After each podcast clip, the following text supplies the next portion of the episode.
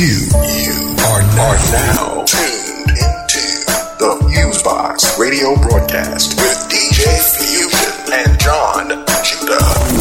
Syndicated worldwide to bring real, real black radio back to the masses.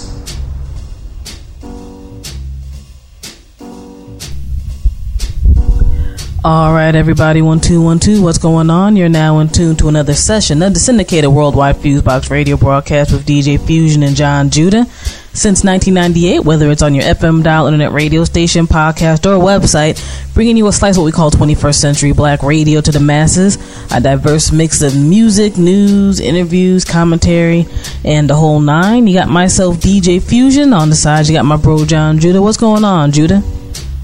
Yes, indeedy world. It's uh, John Judah here with uh, DJ Fusion. We're here to rock the house. Yes, indeedy. But yeah, back in the house, big up the whole world, Fusebox. You know what I'm saying? We got love for all y'all. And uh, Fusion, what's going on? I'm doing pretty good, doing pretty good. Glad as always to do another set for the people. And um, of course, much love to all of our listeners as well as our fellow broadcast affiliates that get us to as many listeners as possible. We deeply appreciate all of y'all. As a matter of fact, Thanksgiving week, um, I guess we should say that we're thankful for y'all this Thanksgiving week 2010. We're doing the broadcast right now. Yes, indeed. And um, check out all of our broadcast affiliates um, with the updated listing and all that as always, either at our official blog site, blackradioisback.com, or via our MySpace page, myspace.com slash fuseboxradio, F-U-S-E-B-O-X-R-A-D-I-O. And for all of my net-enabled peoples who like um, doing the social networks and all that good stuff, whether it's Facebook, YouTube, Twitter, or some other things, um, pretty much all of our stuff ends with slash fuseboxradio. So twitter.com slash fuseboxradio, facebook.com slash fuseboxradio, etc., etc. And um, yeah, got a lot going on this particular Thanksgiving week with the content. Got some old and new school music. Got a um, extended Black Agenda Report segment. Um, they occasionally do a um, hour long show. I just noticed. So we're gonna put them on um, for that. We also got an interview with um, some of our peoples from NYC. Um, shout out to AD the General, General for hooking me up with them through the Elegant Hitler's program. We got the Odd Squad crew representing. And um, of course, our Black Agenda Report segment, our um, Free Press Media Minute segment, and our Direct Effects segment from the Black College Radio Network. So, yeah, it's it's, it's jumping, it's jumping, and you know. Again, we appreciate all of our listeners, and besides listening through all of our great broadcast affiliates, you can access the show via iTunes, Zune, Flycast, and a whole bunch of other music RSS feeders.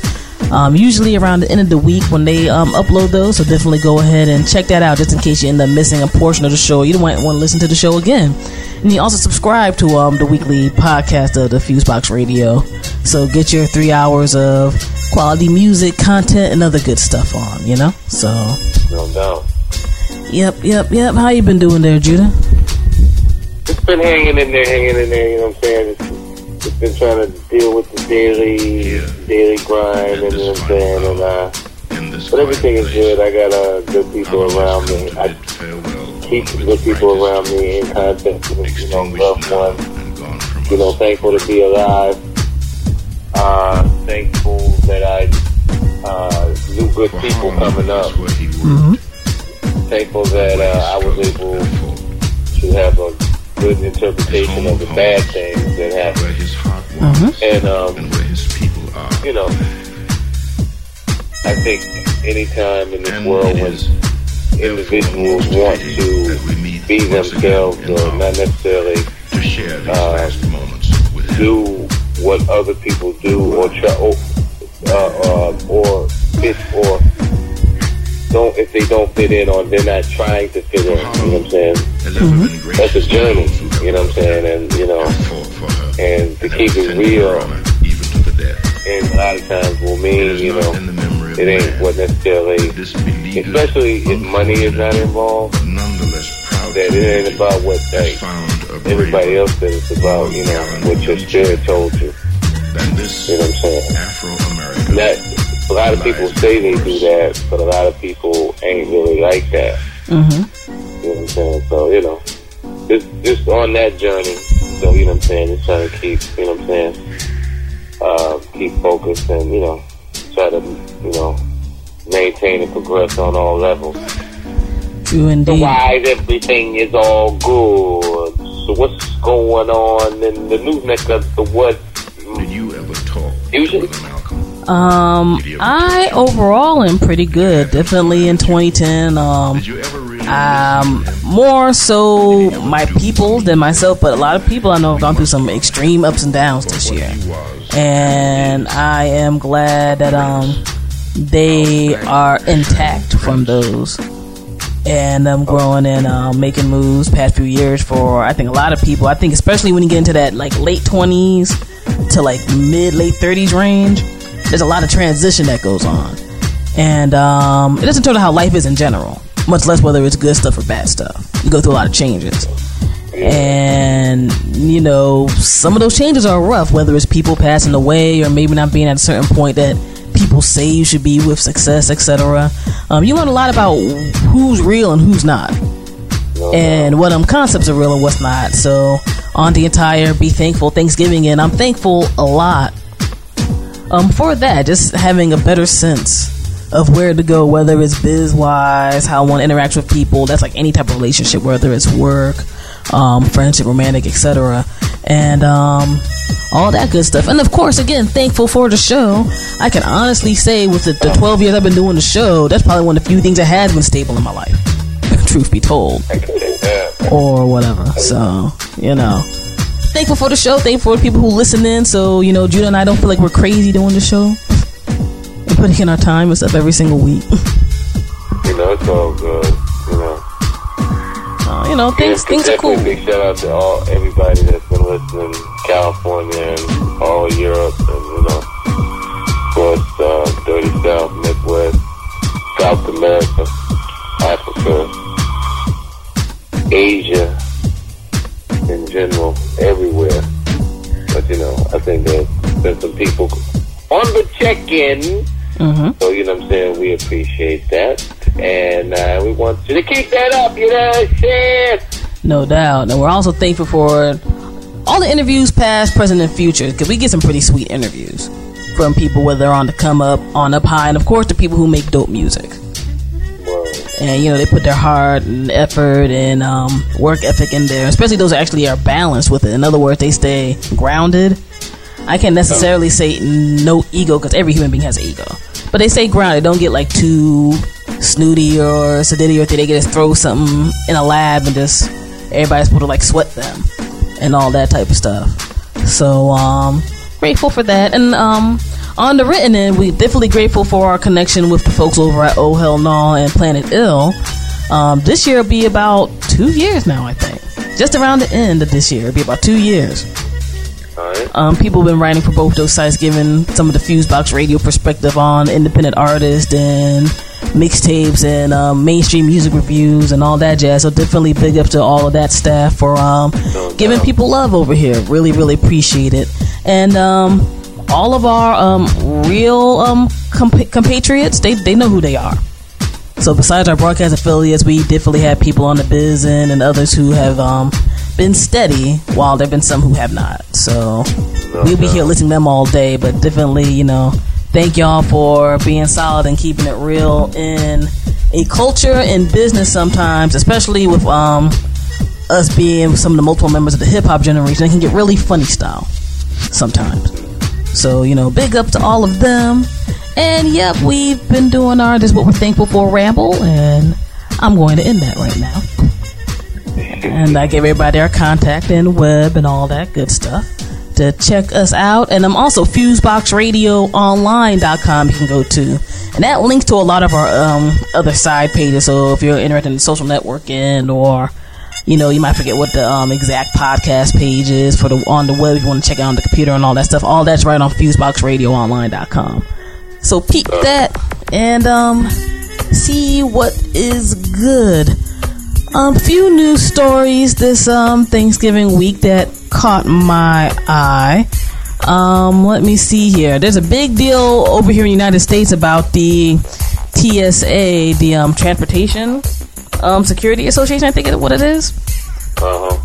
And um, they're changing up some things with screening people going on airplanes, especially with what they can now call about the full body scanners.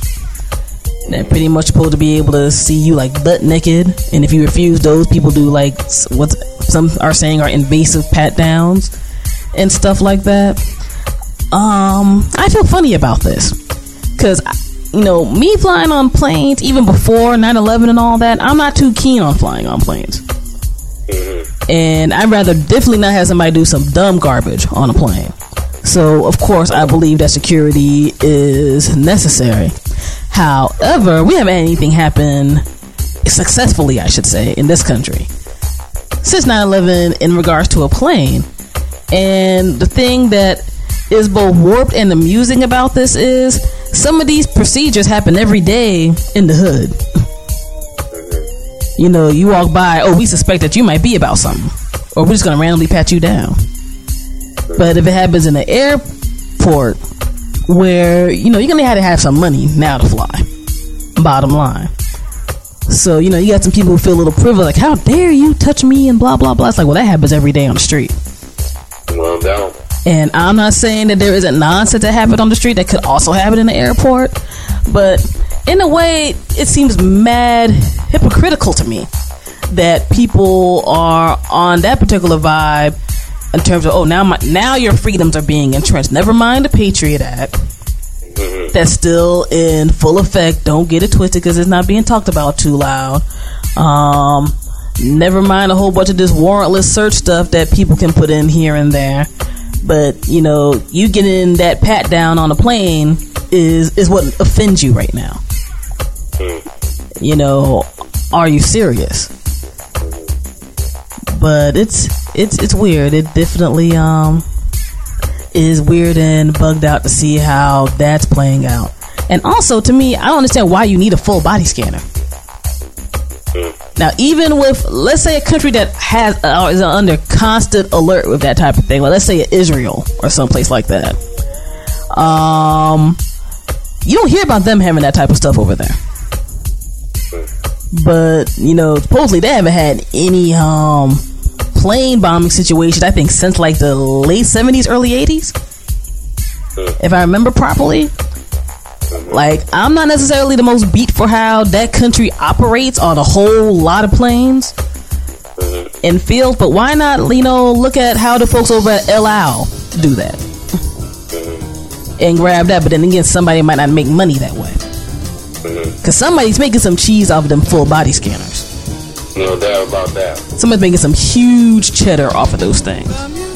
Don't don't get it warped much less whoever maintains them and all that type of stuff. Unfortunately, this stuff has so many layers. Um, it, it gets crazy. But yeah, I just wanted to mouth off on that. You got um anything you want to say on that, Judah? No, you. Okie dokie. It's all good. It's all good. Um. All right. What else we got going on? Um. Speaking of the Israeli military, if you're trying to dodge the draft over there, they're at the point where they check your Facebook profiles now. Like, um, in other words, if you try to dodge a military um, draft over there, saying that you're um, an Orthodox um, Jewish person or whatever, like they will check your Facebook status to see if you like, you know, went out on the Sabbath and the gear you're wearing and that type of thing. And they say they're catching people. And I don't know, I, I just found that was kind of an interesting little um, side story. To me, that personally means you need to put your profile on private if you got a personal profile and you don't want people all up in your business or limit your stuff. But you know, I think sometimes people think that they can just put anything on the internet and it's going to have no repercussions or meaning later. And you you can't get that twisted. Like you have people like um how we talked about Homeboy a few weeks ago who was like on his Twitter account, the um hip hop cat. She's like, Yeah, I'm over at this college, you know, we're gonna be baking up and smoking up and all that type of stuff and then get caught by the police and then people trying to cry about it. It's like, are you serious? you know, seriously, like people who know myself No, I'm a fan of technology. I like playing with it. People who've seen the Twitter account know I obviously am on a whole bunch of stuff or whatever, and the show represents in a whole bunch of ways. But that's something I want to keep private, I'm not putting that on the internet. I ain't typing it up. You know what I'm saying? Like I'm not reporting all my business because it ain't none of your damn business what I'm doing all the time. you know what I'm saying? Like you got people who are like, "Woo, I was I was drunk," and they call out of work. That's on their public Facebook page or something. Like part of me is like, yeah, you know that shouldn't be their business if you're doing your job okay. But part of me is like, what the hell you put that up there for in the first place? Like people have exact dates of these stuff or whatever. Either that, you don't need to share your accounts. I don't know, but yeah. I think that this just goes, to show you how easy manipulated most cats are into believing that it's safe and to be doing something on it, um, even if it's safe or not. You know what I'm saying? Outside of business, especially Twitter. If it ain't business, you know. Mm-hmm. I, don't, I don't down Twitter, but if it ain't business, then I, I won't have anything to do with that. You know what I'm saying? There has to be that. It don't have to be business, financial transactions, business, but some type of, you know, so like, you know, yeah, you know, I'm on the, you know, I'm on, I just had some rice and beans and I'm on the toilet, you know what I mean? I don't need to put all that, you know what I'm saying? But, you know, I mean, mm-hmm. it's a sense of, that's where it can go to, you know what I'm saying? You know, mm-hmm. you know. Well, I definitely agree. I mean, unfortunately, I've seen some that where it's like, damn, really? You know what I'm saying? So, you know, I mean, you know, I, I guess I think there's just a limit to everything. Like, you need to be able to self-police yourself no before anything else. Like, I can't be down for your free so and so move if you if you put on the net that you're gonna do something stupid. You know what I'm saying? Like, at this juncture, I'm so tired of free fill in the blank movements. I I can't. You know what I'm saying? Because a lot of it has just gotten diluted. And you have people who more self-centered themselves now on the internet than ever before. But I don't know. I just find that funny. Anyway, that was one story. Um, in relation to that, um, two more quick things. You might as well stay international than go back stateside. Um, North Korea, South Korea apparently are bugging again. Um, North Korea fired some missiles at an occupied um part of South Korea, and um, yeah, the U.S. and a whole bunch of other people are talking tough and seeing what, what's going on. Um, I personally am not surprised. Part of it is me being a history geek. North Korea and South Korea, especially around you know the communist time frame, have always had a conflict. And furthermore, the folks in charge over at North Korea, I think um, Kim Jong Il is still in charge until um, he passes away. He's a nut. He don't care. There's a reason why nobody has rolled up in North Korea for all those years. You know, they're next to China and Russia and other places, but they ain't roll up in there. Dude is certified. He's certified with uh, what they had said last time was an estimated million people military. North Korea ain't that damn big. We're not even talking about, you know, people saying that there might be nukes over there and all that other type of stuff. And it's weird that nobody tries to lock down stuff over there, but we'll go to other random countries and cause ruckus and trouble. I mean, hopefully everything will be okay, but that entire situation and, the and the chess I think that's being played right now, I think is going to be um, unfolding in the months and times to come. briefly, I think that I hope that um, the powers that be, um, including the, the nations, the Western nations, are not benefiting from both sides of this conflict. If it goes bad on either, if it goes, if it goes good on one end or bad on one, end. as if it goes, if it goes bad, hope you know, you know, hope it's, this is not a game or like chess pieces being moved. You know what I'm saying? You know, people die for the sake of, you know, for the sake of uh, people, for the sake of advancement for certain people. You know what I'm saying? And you know, anything, you know, it, the extreme situation in here is the nuclear one. I mean, you know, one thing for sure, if one nuke leaves that country, um, there probably won't be any more North Korea after that. But um, life will change after that. You know what I'm saying? If just one gets off, Mm-hmm. life will change. So, um, you know, you know, you know, because you know, more likely U.S. will have subs in that area. There'll be destroyers in that area. There'll be, you know, B-52s, and you know what I'm saying. You know, it, uh, stealth bomb. You know, it, it'll, you know, on on on the military end, there will be no match. You know, but um, at the, but on the other end, this, this, they have they they feel they have a legitimate beef to not to have Westerners in their borders. Mm-hmm. You know, you know, I don't know. This is one where we're going to start to start to see people who said they didn't believe in God, but who are going to start believing in God if it gets serious. You know, because don't nobody want really to get negative, and they got a little young boy in there now. Mm-hmm. You know, letting all browns and jokers. You understand? Yeah, basically. And uh, North Korea, this is something from the 50s, so this is from something from that era, you know, and that's still kind of going on. And there's, you know, there's much more technical know-how. But see, the funny thing is, the people who gave them the technical know-how, the U.S. is in, I mean, the Western countries are in bed with. You know, where they get their military from, their, their, know-how? They got that either from Russia, China, which is still doing business with the with, with the West. So it's like this seems like a game in some ways, and, and at the end, some people at the very top are going to be safe from where the bombs hit. Alright? Uh, no doubt, no doubt. Like, I think also what killed me too is like the, the mainstream news here kind of played it off like it was nothing at first. Just like, yo, they fired a missile over there. You know, like you said, since the 50s, they've had some serious beef. And that's one of the other, uh, what they call a conflict over here. They don't call it necessarily a war. Now they call it a conflict. But back in the day, it was Korean War. That was one of the ones America lost.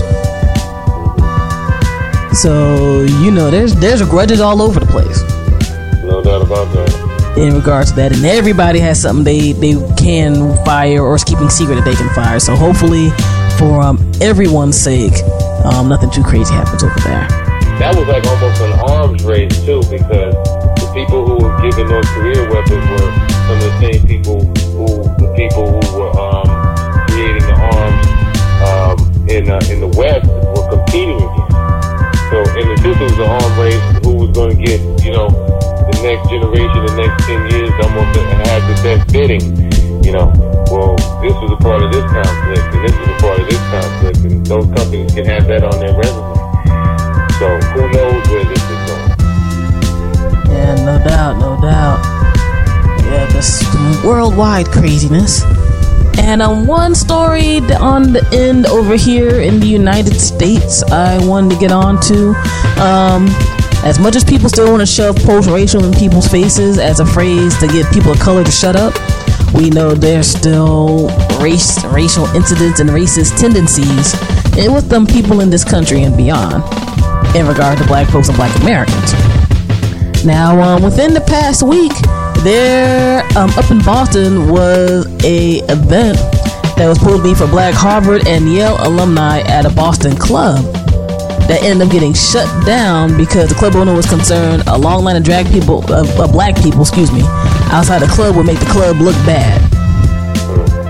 Now, Yale Harvard alums, who by the way had to um reserve to get up in the club and everything, um, were pretty much accused of being on some um nonsense. And while there probably could be some cool people in those institutions, I mean, I'm a public school person all through my life, so it is what it is. I have my bias, sue me. Um, and I went to pretty damn good institutions on both levels, so whatever. Um, yeah, like Yale and Harvard black people who are alumni on top of it. Yeah, they're really gonna be on some some gang nonsense, right? they, they, they're just gonna rough, they're just gonna rough everybody up, and yeah, that that that's how it's going. That was a reality check for them. that that was a big reality check for them. It was saying um, in the news article I'm looking at. Um, shout out to the people over at um, the website Jezebel.com. Um, excuse me. These people had um had RSP and got tickets in event for the party um at this place. But it says the club management said by around 10:30, it claimed they seen local gangbangers around despite the strict guest list policy that was implemented by the people who organized the party. At first, they demanded the guests would show student ID, which is weird because they're alumni. and then eventually um, shut down the club. And there are people who are like mad, crazy, and um, irate and stuff about that. And I think it just go to show don't care what your status is. You can be rich, you can have multiple degrees. You can wear the, the pretty suits and all that jazz. But to some people, you know, you, you're still a jigaboo. You know what I'm saying? To use a nice word, because you know we keep it clean here. You know, what's interesting is that they have sports teams like the Boston Celtics, which is actually my team. Um, they're all black. You know what I'm saying? Mm-hmm. The greatest, the team that has the greatest winning, winningest uh, uh, uh has the most championships is the Boston Celtics. You know, and and when they did it, when they did it at their best, there was always black people aboard. You know mm-hmm. what I'm mm-hmm. saying? So it's like they'll they'll always sell out when they do good. Mm-hmm. Same time, those same people will leave that stadium mm-hmm. and go back amongst where they were, where they live. Not all of them, not all of them, but I've been up in Massachusetts before. So I know the vibe, how it is driving when you first hit the state, let alone when you get to Boston. Mm-hmm. It's the vibe of motherfuckers try, the vibe of the jokers of, of driving by you, looking at you. The vibe is a little different. Mm-hmm. I'm saying? So, you know, if, if these people will cheer for these teams that got blacks, whatever, whatever, even though Boston Red Sox doesn't have too many blacks on it, at least American blacks, which is which is not surprising. But um, basketball is different. You need Negroes on on basketball. You, you know, you know, you know, the war gonna end and Negroes still gonna be like the main thing with that uh, in the United States. But um, but it's weird. That's kind of a weird, funny thing. I'll cheer. I, it's like I cheer you, da, da, da, but at the same time, I don't want your kind walking through my area. I don't want your kind mm-hmm. in my area, driving through. Mm-hmm. So, you know, if you work if you work in that area, get driv get drive out. You know what I'm saying? Mm-hmm. You know, we don't want to see you at a bus stop. Mm-hmm. You know. Yeah, I mean, it's always weird in those type of places. Like even um, back in the day when I went to Rutgers mm-hmm. and stuff, I will, I will remember this forever. When I first went to the institution, um, I went to New Brunswick, New Jersey campus. Shouts out to Rutgers U, New Brunswick. Um, I remember there were people when we had our freshman tour, people were walking around and all that stuff. They were like, yeah, just stay around this particular strip and whatever, whatever downtown. You know, it's kind of dangerous on the other sides. Now, Judah, you've been to New Brunswick. Yeah. I'm not saying that there isn't some stuff that happens on the sides, on the other side of New Brunswick, but I'm like, yeah, I'm to be here for four years, maybe more. I need to know what the hell town I live in. It's to be more than just the Rutgers campus that's kind of retarded. So I just started walking around one day, and I'm like, this is like a, a regular hood to me. You don't act stupid, you okay. you know what I'm saying? Regular people and other types of stuff, but outside of the campus, the town is majority, um, or at least was. I've, heard, I've heard it's changing now. It's majority um, black and Latino, like um, big Mexican enclave, uh, Puerto Rican enclave, Black American Caribbean enclave, stuff like that for me, I was like good because Rutgers, as I think some people know, is not a majority black school at all. Though they have a pretty decent population of um, people of color. So I thought that was the weirdest thing. And also knowing how some college towns could be in general, they're like almost have that, well, our blacks, our, you know, Asian and stuff are safe. But somebody from the outside, well, we got to be shook and worried about them.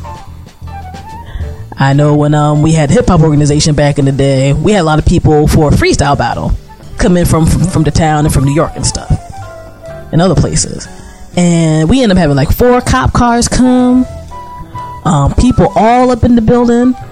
Like I don't know what people expected. They're like there are too many colored people here. And there's some apparently disillusioned white people too. Oh no, you know what I'm saying? And they're on the hippity hop. They're going to cause a riot. But like after a while, the cops were chilling. They were watching the show. they were cool. Like I had to run around trying to make sure things were okay. Cause I'm like, we went through all this crap at this event. I'm not having this get shut down.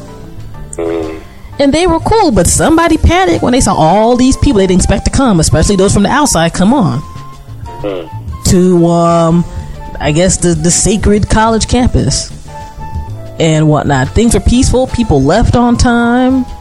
You know, people cleaned up. Every, everything was fine and good.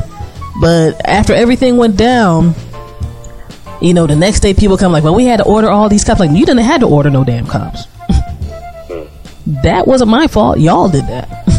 you know, you assumed that something was going to jump up. I didn't say race things, but it was mad obvious. Luckily, we had somebody who was um up top who stuck up for us, we didn't have to handle that. But there's these type of things happen on college campuses all the time, and I'm sure there are people who have dealt with the college scenario where you see like, let's say a white frat house have a party, they don't got that much security. You got a black organization have a party. Next thing you know, you got the metal detectors. um, you got the extra cops you got to hire and all that type of stuff. So it's almost cost prohibitive for you to even have an event of that sort. So I'm sure on the Harvard campus, it's probably the same thing that happens over there. And maybe for some of those alumni who might have felt protected after a while because they got that nice um, piece of parchment and all of that, which, you know, probably cost a pretty penny or people scholarship wise or whatever. It didn't protect them from a damn thing. Like, um, I'm sure Dr. Henry Louis Gates knows. It don't protect you. so, I just thought that was um, an interesting story because, you know, those folks seem startled about it. But part of me emphasized, and part of me is like, y'all are grown. Y'all haven't dealt with any racial stuff in America yet. you must have lived in a wonderful bubble. but that's just me. But yeah, they're going through all the stuff with the club and um everything right now. But that was just a story I wanted to bring up because it's just one of those things I think that just rings true. It's almost no matter what your status is, somebody's gonna be mad at you. And who knows? There might have been somebody on the street like, damn, all those Obama ass looking mofos make me sick. Mm-hmm. Mm-hmm. There's too many of y'all around now, rubbing it in our face. Mm-hmm. We're gonna say they're gangbangers and have the cops and the, the club believe it. but say la vie, whatever. I'm thankful I'm not around there. So that's another thing we need to be thankful about for this Thanksgiving week show. But anyway, we're about to get into the mix. Fusebox Radio, DJ Fusion, John Judah, 21st Century Black Radio for the heads. Hip hop, soul, funk, jazz, reggae, the entire nine on the music in. News and interviews. Again, we got the Odd Squad on deck. We got um uh, extended Black Agenda's um report. Um, actually, Black Agenda Radio, they call it segment on deck. And uh, we're gonna make some good things happen. All right, DJ Fusion, John Judah. We about to get into it. This is International Get Beat Mega down. Radio All Smasher. right, no doubt. Peace. Peace. Okay, we could do it like this. We keep the routine now. Cause play start talking. I'll be like, all that talking. I can't keep just talking on top of him. No, nobody's listening to nobody. You just Oh, boom, so boom, y'all want to just boom, yell boom. like that? Not yell, I'd just like on to top hear of what's each going other. on, but you can't. So we can't talk on top think- of each other Of course then. You can just overlap a little bit and shut up. Work with me. I'll work with you. Yo, play. I never expected that from you. A guy's entitled to one mistake, show. One mistake. That ain't what I heard. Yo, what are you trying to say? Look, let me kick it to you like this. It's not that I don't miss your kiss. Well, what is it? I'm scared of getting hurt. I'm afraid. Of who, me? Come on, baby. Don't try to play me. It's true. But you know that I feel for you. Yeah, I do, but What? Yo, play, I can't trust Come you. on, why? How could you stand there with a straight face and ask? I ain't the first, or will I be the last? You got it all wrong. Those days, they're all gone.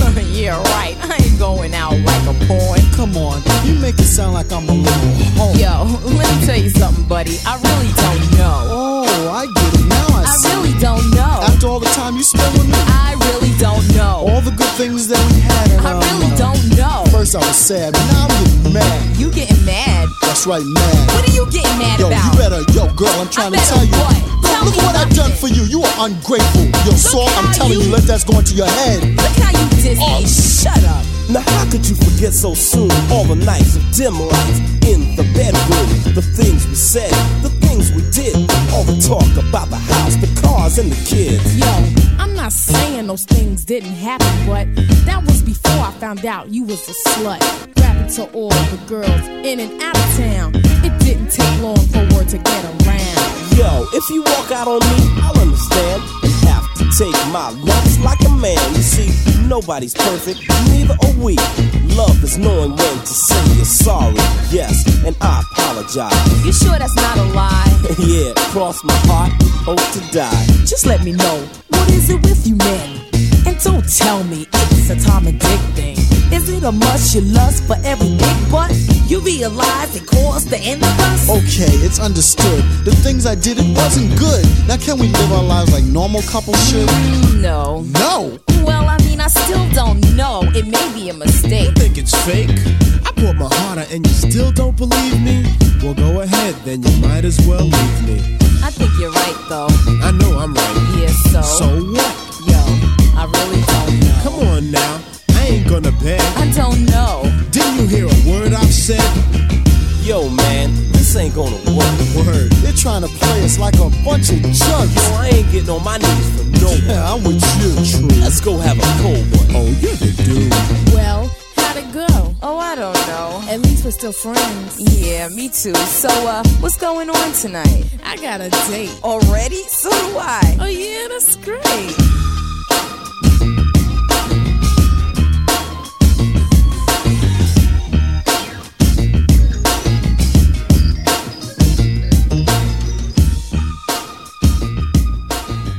Right here on the Fusebox Radio. DJ Fusion. Uh huh. Yeah. That's what it is around here. It's your man Big Shug 2010. Letting y'all know that there's still mad sucker MCs running around. I'm at the drama house doing my thing, man. It's like this. I'm still killing it, still grilling it, stay on the top of my game, I'm still illin' it. Big Shug, double black caddy pusher, hit your girl in the middle, now she's the nookie gusher. Control the pole with a devilish soul.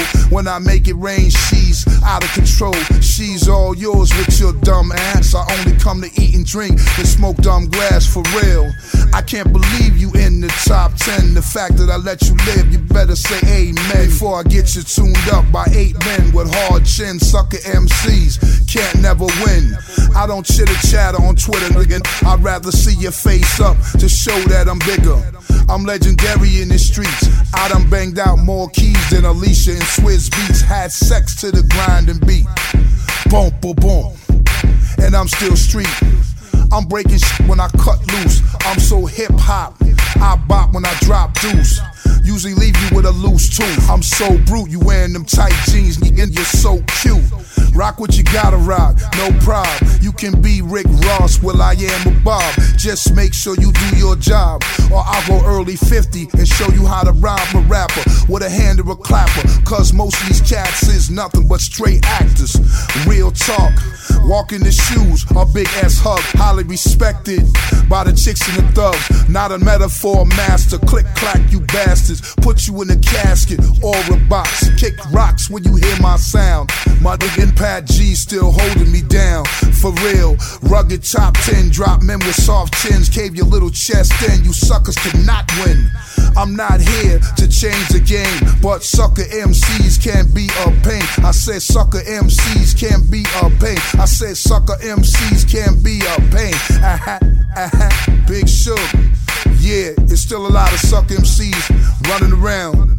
I hold it down for hip hop, man. Boston, Murder Pan, it's how we do. Uh-huh.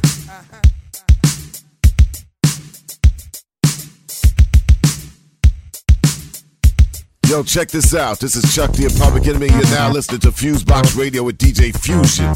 Harder than you think.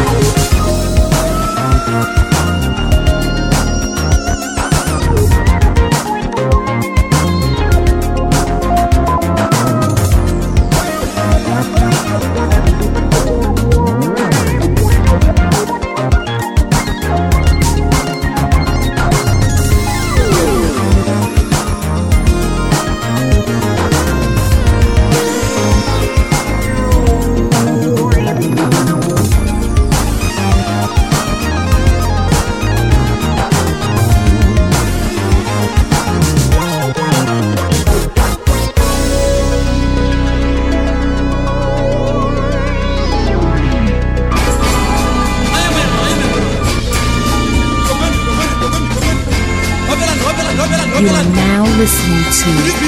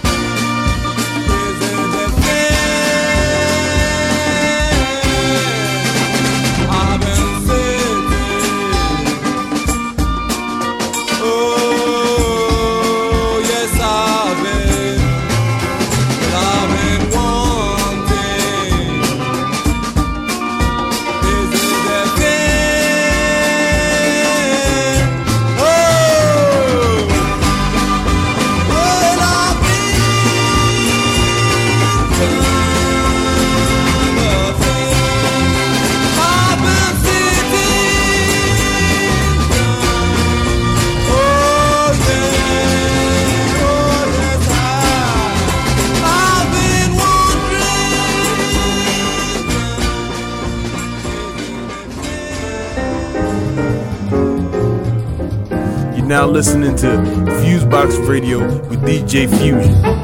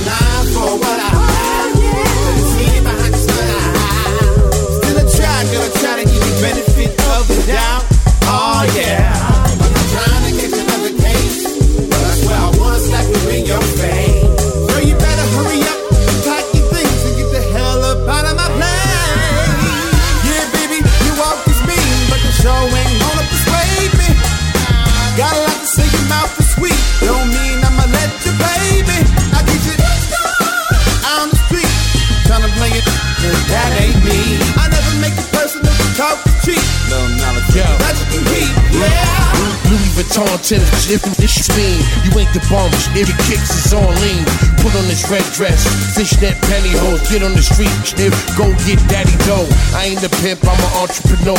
All kind of connoisseur for sure, gets you it's poor. I'm on some Cadillac, green gold, money and honey. Use a caddy, machine, and old, bummer, you hungry. Don't make dollars, it don't make sense. So what the shit while looking the pit pay rent? If you can, can, welcome to my stable. If you can't, then bum shit what you label. I keep you looking nice, this shit like built, like that's Sean Price. Yep. She like, love me and leave me alone. Leave me alone for I squeeze the beef of the dome. Mm. Yeah, baby, you always mean, but the show ain't gonna persuade me. Got a lot to say, your mouth is sweet. Don't mean I'ma let you, baby. I get you on the street, trying to play it, cause that ain't me. I never make it personal, talk is cheap. No knowledge for you. That you can keep, yeah. not for what I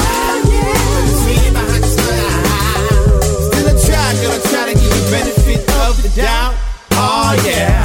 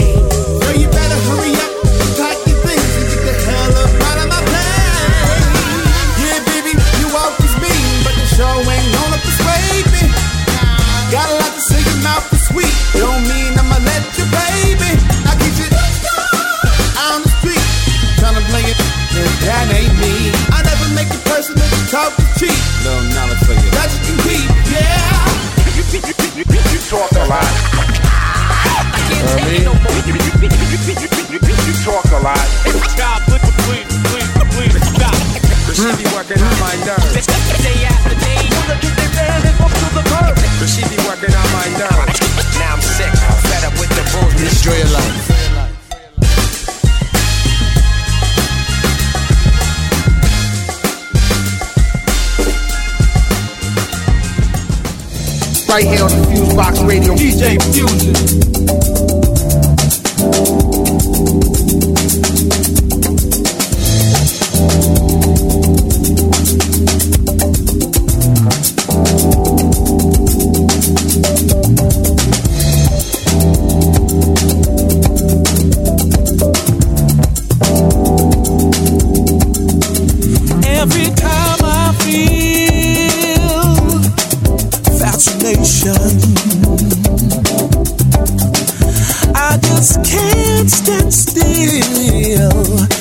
just got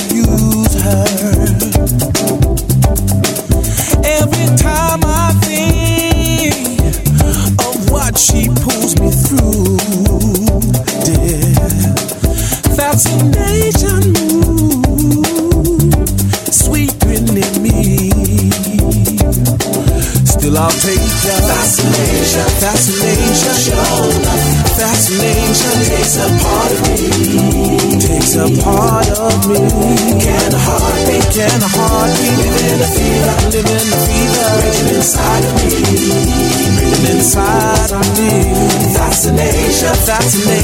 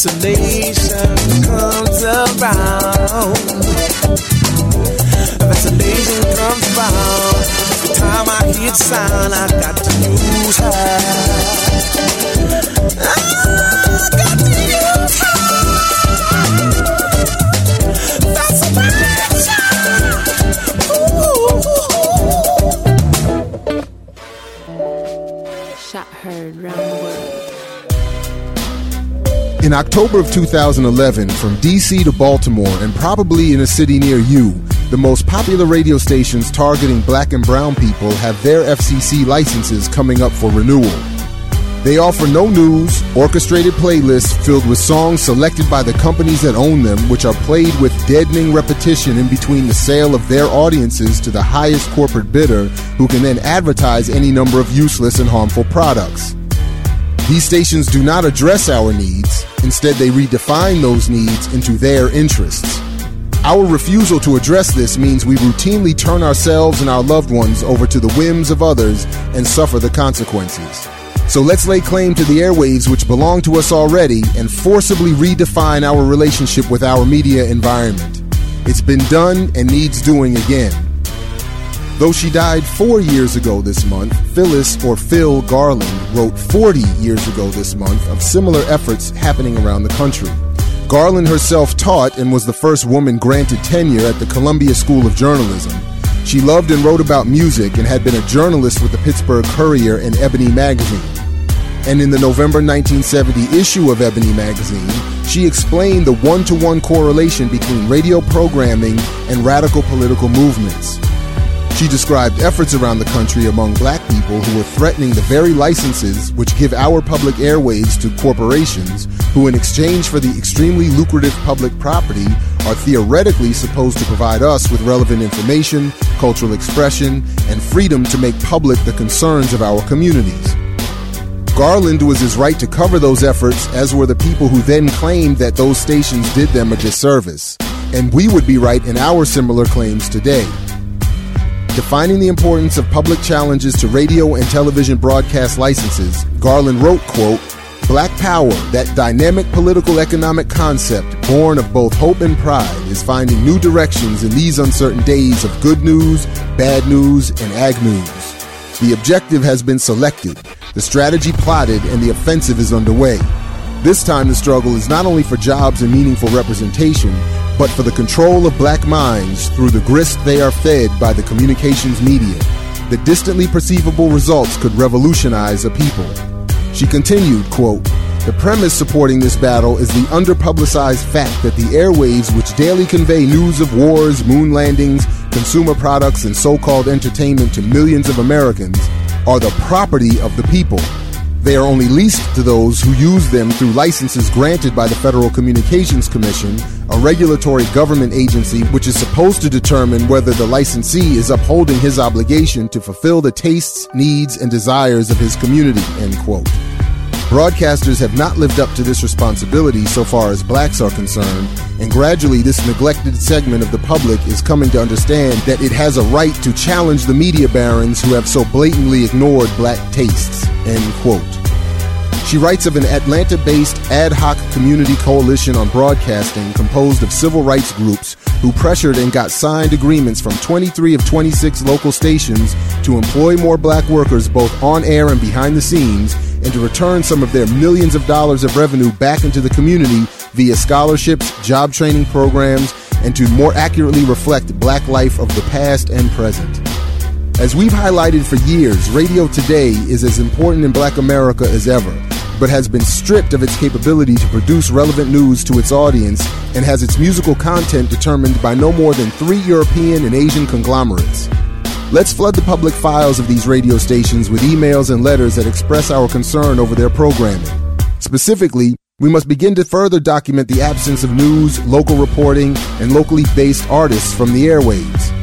We must challenge the complete dominance over our programming, music, and news by an ever decreasing number of white owned corporations and advertisers who reduce even nominal black ownership to meaninglessness. Stay tuned for more calls to build new community coalitions on broadcasting, or what we have more recently called a News for the People coalition. Let's begin by making the fundamental point that the airwaves are ours to begin with, and what happens with them is up to us. For Black Agenda Radio, I'm Jared Ball. Check us out at blackagendareport.com.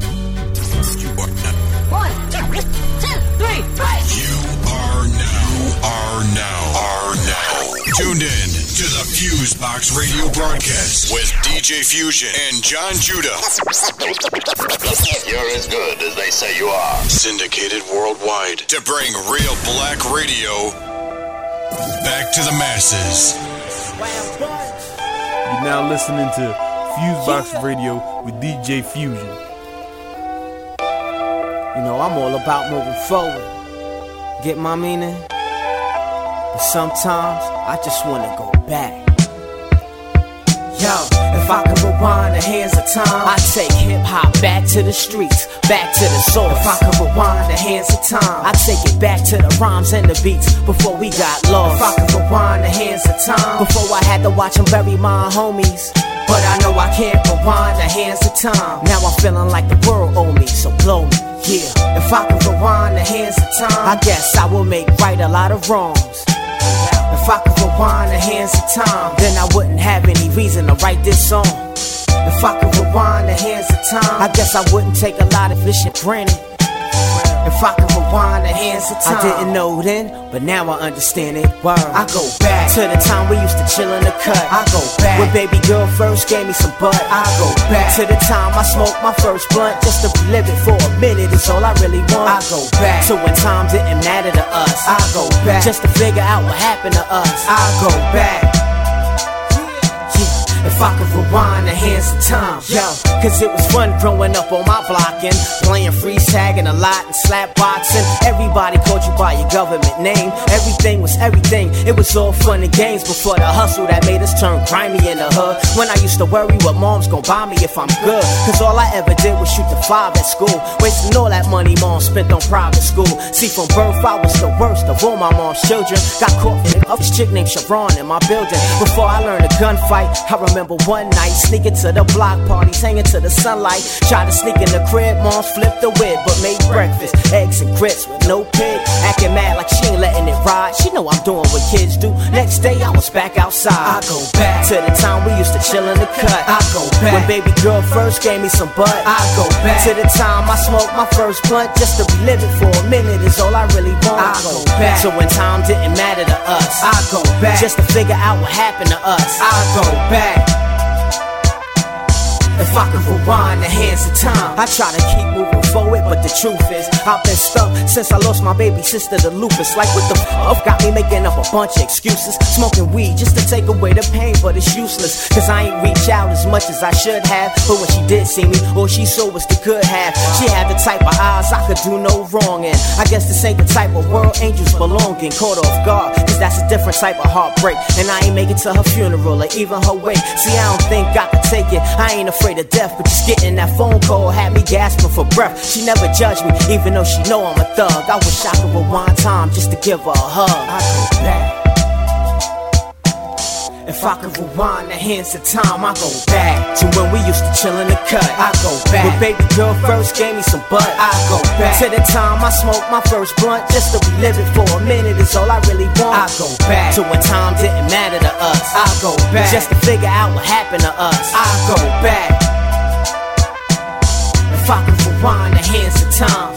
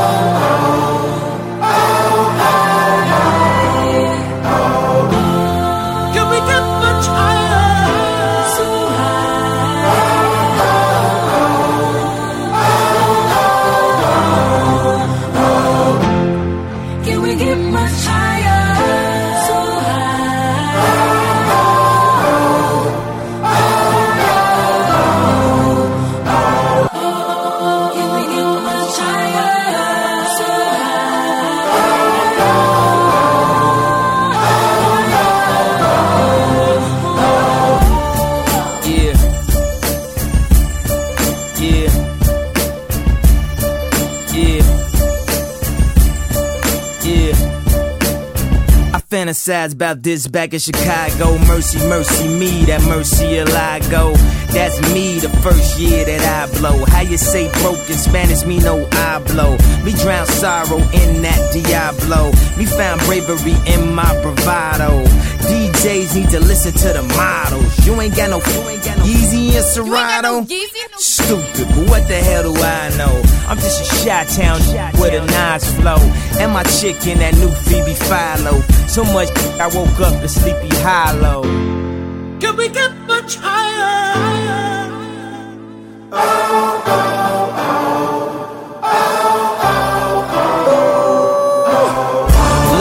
Fat booty Celine Sex is on fire. I'm the king of Leona Lewis. Beyond the truest. Hey, teacher, teacher, tell me how do you respond to students and refresh the page and restart the memory? Respark the soul and rebuild the energy. We stop the ignorance. We kill the enemy. Sorry for the night. Demons are still visit me. The plan was to drink it to the pain over. But what's worse, the pain or the hangover?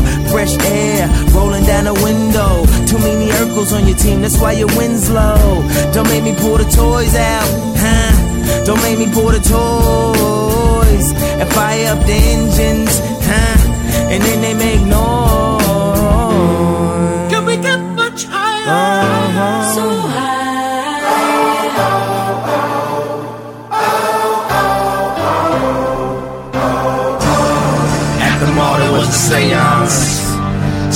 Kids, no parents.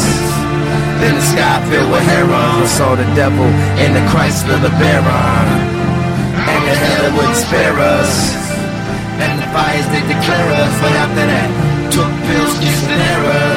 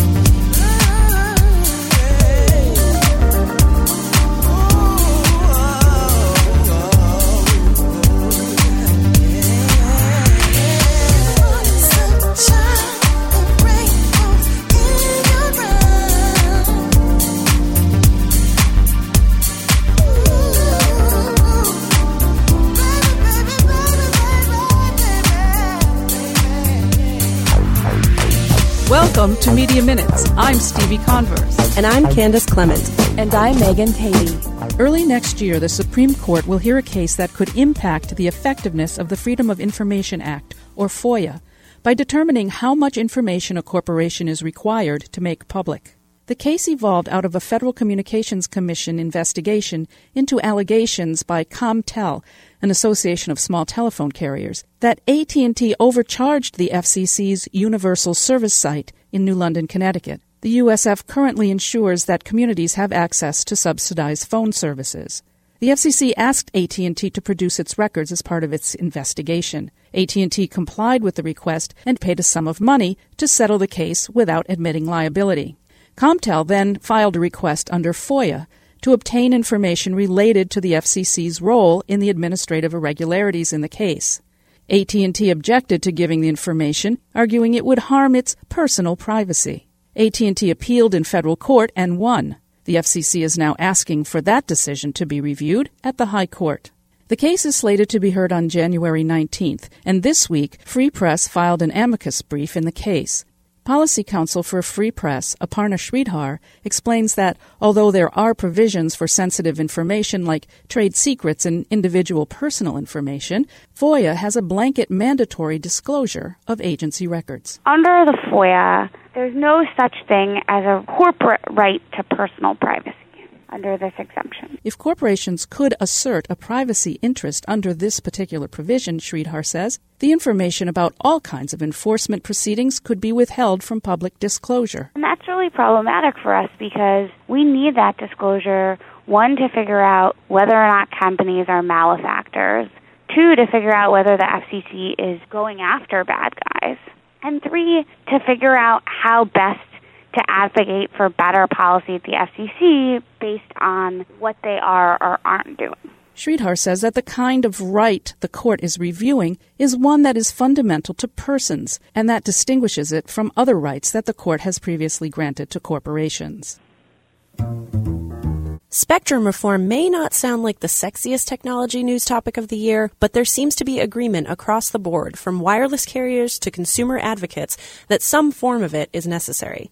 And President Obama agrees. This summer, he called on the National Telecommunications and Information Administration and the Federal Communications Commission to free up 500 megahertz of spectrum for broadband use in the next 10 years. This week, the NTIA released its roadmap on how to get there. Benjamin Lennett is the senior policy analyst for the Open Technology Initiative at the New America Foundation. He explains that in addition to identifying portions of the spectrum that could be reallocated, the NTIA report also outlines several proposals to get the federal government to be more efficient spectrum users. So right now, the federal government, these include, you know, the Department of Defense and the Forestry Department and so forth, has access to a, a considerable amount of spectrum much of which goes unused at various times because you know you don't always have forest fires or DoD you know uses it for radar in some geographic areas, but it's completely unused in others, and so it's very uh, underutilized. And so there's been a continued push by the wireless carriers such as AT&T and T-Mobile and Verizon uh, to get more spectrum on the market. But even though the report is out, it doesn't necessarily mean that anything will happen soon. The unfortunate reality is that a lot of what's in the report has been, you know, said and put on the table for the past decade almost of creating better incentives for federal users, of facilitating sharing, of all the rhetoric is, is, is really much the same. And, and unfortunately, I think until you start seeing some leadership, really from the president, and really it becomes sort of a national push to really reform not just sort of how they allocate spectrum to federal users, but how the federal government handles its communications and how each you know each department, each federal agency actually handles its communications. I don't think you're going to get very far because you know each of them, when when they're asked, each each agency says, "Oh, we're using it," and and there's very little transparency with respect to actually what they're using it for. And there's ways to sort of open up the data without compromising security, but that kind of stuff is not even on the table at this point. For Lennett, spectrum reform offers up an important moment to push for new opportunities that will benefit consumers and communities. To learn more about spectrum policy issues, visit oti.newamerica.net. You've been listening to Media Minutes, a production of Free Press, a national nonpartisan organization working to reform the media. For more information, visit freepress.net. You're now listening to Fusebox Radio with DJ Fusion. Yeah, another classic banger. Lost ones, our squad entertainment. Nah, we do. Far from sweetness, Shorty's only 14. Her mom hates her, dad's non existing. Raped by her brother, her life gets no better. The next four years, she'll be running with the devil. House parties, drinking and smoking. Weed is a gateway drug, she lost focus. Now she's snorting, walk gets her open. The ones all for a pair of new forces. Trials and tribulations, bad relationships. Now she eats up, no more it. She believes that chick can give her what she needs. But little do she know, she's about to be deceived. Or her lies to her, even steals from her. So she runs away,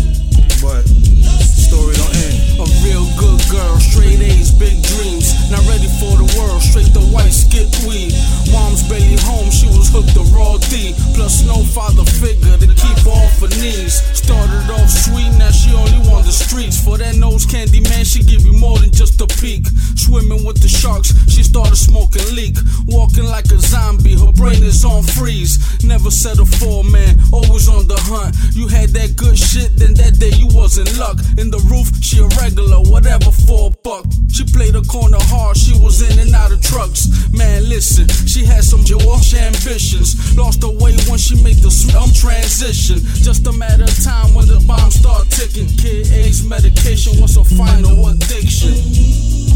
Uh, like the way that ended right there. A little something on the fire. Nah, we do. Lost and turned out chicks. It ain't over yet. Got one more verse from my boy.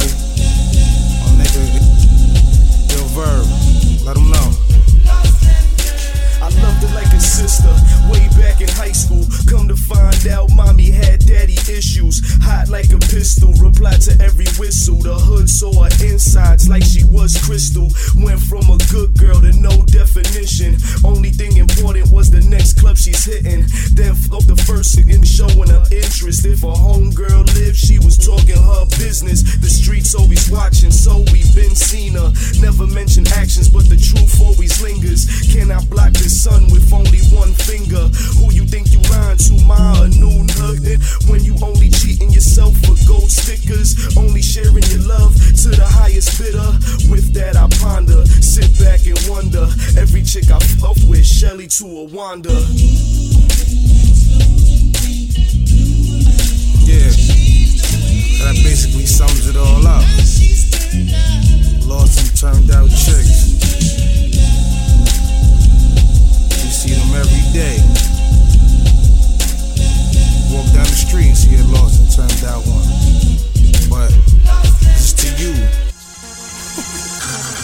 All right, everybody, one two one two. What's going on? You're now in tune to another session of the syndicated worldwide Fusebox radio broadcast since 1998. Whether it's on your FM dial, internet radio station, podcast, or website, bringing you a slice of what we call 21st century black radio, aka urban radio, where you actually don't hear the same 20 tracks over and over again. We expose you to new talent as well as some of the old school talent that gets slept on, along with news, commentary, and interviews with myself and my bro John Judah.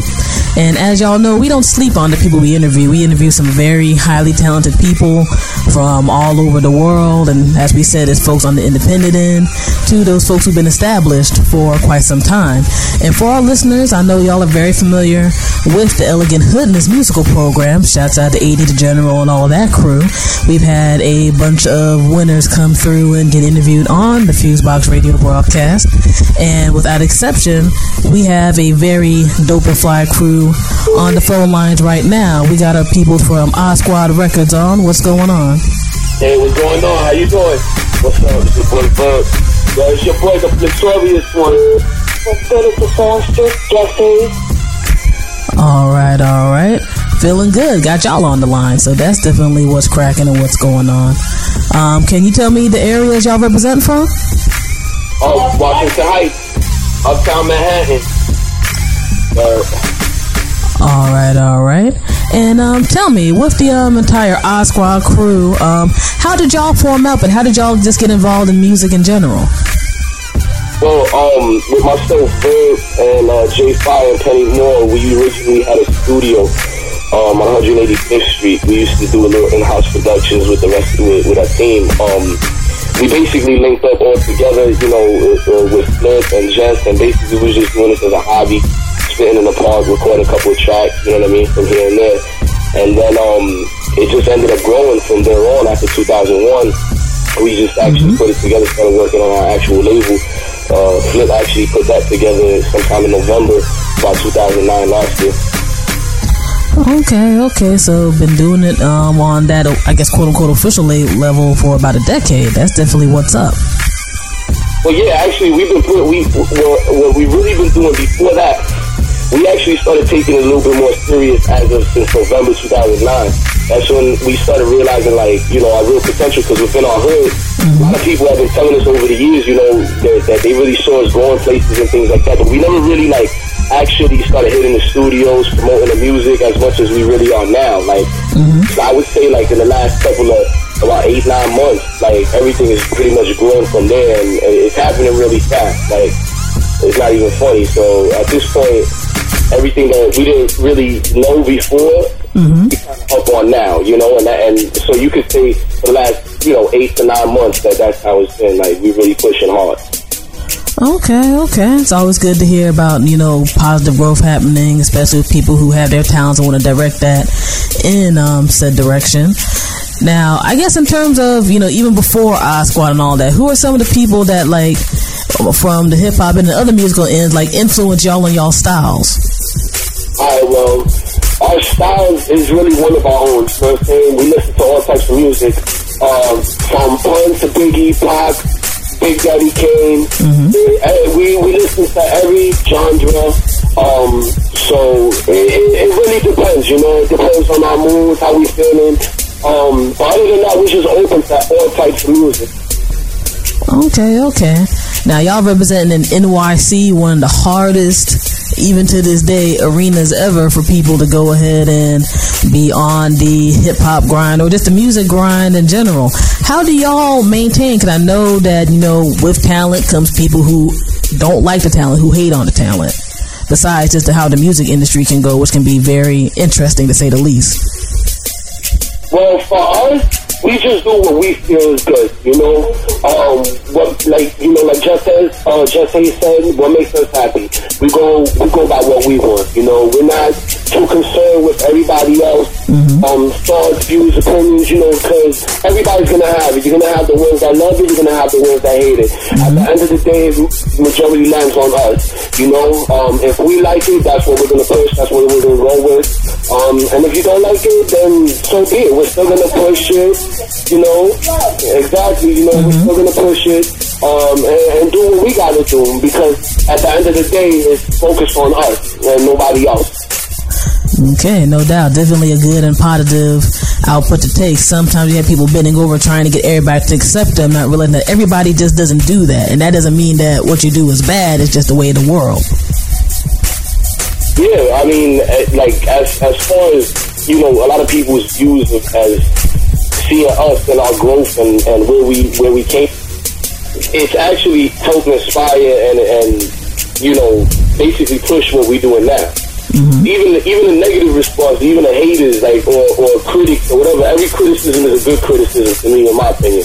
You know what I mean? Just like even bad press is good press to me. You know what I mean? So it's like it, it's just basically never taking nothing personal and just you know doing what we do and make our own adjustments the way we see fit. No doubt, no doubt. Now the Odd Squad, that's um a pretty damn unique name. How'd y'all come up with that? Well, that actually is from Penny Moore's mind. Penny Penny came up with the nine. Yeah, Penny was actually trying to call in the show as well. He's actually trying to call right Yeah, he's calling us on the on the house line. Put him on three ways. Yeah. Um, okay. trying to you know compensate. But um, yeah, basically Penny Moore came up with the name Odd Squad, and Odd stands for only doing dirt, and then of course the squad right after that, and um, basically it, you know it comes it also derives from the different styles. Like we got our songstress Zephyrs, you know? Like she she got her own uniqueness in the way that she approaches a track. You know what I mean? You got me Verb Like I'm more the sto- storytelling, kind of like just thought provoking dude out of it. You know what I mean? You got Flip that's hardcore like battle rap, and then also could do his own. You know what I mean? Kind of mellowed out tracks too. You know, Penny is more of like the real hard street flavor. You know, Fire as well. He's more the mafioso kind of. This is what I do. And you got Stack, you know what I mean? He's like that Harlem bred, lyrical, kind of just bust at your head with his words, you know what I mean? Mm-hmm. And um, staging what he does. So it's like it just goes on and on, and, and all we all we do is just try to push what we do and try to show everybody else the difference, the difference in what's been going on in music lately. You know what I mean? This is this is a whole new brand for us to make a whole new genre, so to speak, of hip hop. All right, true indeed, true indeed. Now, with um all this work and grinding and building and all of that um type of stuff, I know y'all got some product that's out recently with the songs and also mixtapes and things on the street for um our listeners all over who may not be familiar with the Odd Squad um output so far on the music. And can you give people details about what you have out right now? Yeah, yeah, definitely. Um, this is the Fliptorious one, by the way, just to let people know who's talking. Um, well, back in March, March 8th, we dropped our first mixtape by the name of The Game Will Never Be the Same. Uh, we actually dropped it under a different brand name. It was uh, under Lost Ones Entertainment. Um, you know, aside from that body of work, we got a chance to feature on Open 5 Volume 2. Uh, recently just dropped Over Open 5 Volume 3. We have three features on each uh, CD. Uh, we've also done features on Major Movement Volume 39 and 41 with uh, DJ King Swine Coast to Coast DJs. Okay. Um, and we also got a chance to have three tracks featured on the UK mixtape uh, by Cross the Pond Cash in the Bank. Um, aside from that, really, uh, right now we're working on two other mixtapes. One is called Raping the Industry, which is going to be an album of all industry beats from 90s, 80s, it doesn't even matter. It's just the whole industry is going to get raped on this album, just uh, to show what we can do as far as when it comes to this battling or, or just to just throw it in your face. Followed by the second one, which now will follow more of a original beat, more songs. Um, it's just just a lot different from the, that theme of battling and, and that in your face. Okay, okay. So a whole lot of different diverse things going on. Oh, real quick, um, Sure. Can we uh, can we just do this conference call to see if we get Penny? I really apologize about interrupting. Um, no, no, go ahead. That's no problem. I want to get Penny involved in the in the in the interview as well. Okay, that's no problem. Like I know on my end, I was trying to cross over, but for whatever reason, my three way is acting up. All right. Can I? So can we can we just get our three way and then just call you right back and then we continue on with the interview from that point? Um, cool. That's that's totally fine. I'll just go ahead and I'll um pause what we got right now. Then we'll just um go right back into it. and I'll just do the editing later. All right, sounds good. Thank you very much. I Awesome. it. No problem. Look forward to hearing back from you all in a little bit. All right. All right. We'll call you right back. Cool.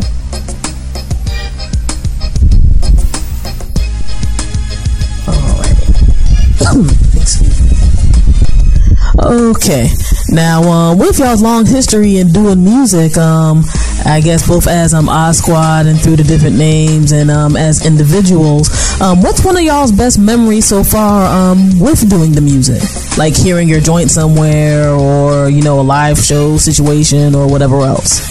It's a little different for all of us. I'd say my definite, the best, the best feeling is definitely the right out in um with Bird because he's just a clown. He turns everything funny. He makes the saddest songs seem like a party. So that has to be one of the best, the best moments for me. And of course, performing that first breath when you're on stage and you let out that note has to be the best feeling ever. Word up. Yeah, yo. I mean, like the same way. Like for me, is is is a multiple is multiple things. You know what I mean? It's the creative part, then being in the studio vibing, and then kind of that excitement of getting ready to like show everybody else. Now, you know what I mean? So it's like it's kind of like it's like when you when you doing Thanksgiving dinner, you know you got mad family that's coming over. You know what I mean? But it's you know you got to hold down the cooking. So mm-hmm. you, when you in there and you cooking up something, you know it's gonna be good, but you want to see everybody else's reaction afterwards. And mm-hmm. you know what I mean, for the most part, even though that we were talking earlier about haters, like even with the haters, we still get like twenty thousand more times love than half of that hateration shit that be going on. So basically, I think it's just it's, it's a little mix of everything. You know what I mean? Just the excitement of it all. Okay, okay. Um, for me, my most memorable moment, uh, not for nothing, was uh, about last Wednesday when we shut it down at the Pyramid Club. Right Okay. now, that seems to be my most memorable moment because, um, you know, and and you have to be there to see it, but me and my team, man, we really shut it down. Like we took it to another level, you know. I mean, I give props to everybody was in, that was in there and did their things, you know.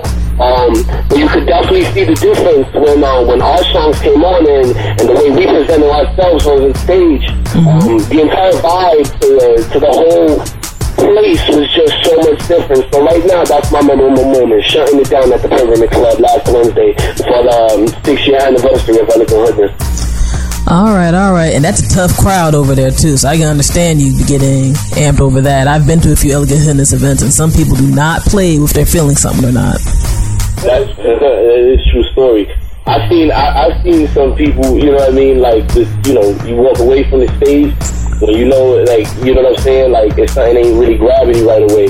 But to be able when you already on stage, till the end of the night, last act, mm-hmm. everybody's right there still peeping the show, you know what I mean? And that's that that alone right there meant something to me, you know what I mean? So mm-hmm. like shouts to everybody that showed love, you know what I mean? Like it just it, it's just a good example to me, like that that we we must be doing something right. Like you know what I'm saying? So I guess it speaks for itself in that way. True indeed, true indeed. Now, you know, y'all got so much stuff going on with Odd Squad, with um your projects and the live performances and stuff. Um, I guess one of the things I'm curious to ask is whenever you have a collective of people, you know, sometimes things could get kind of hectic.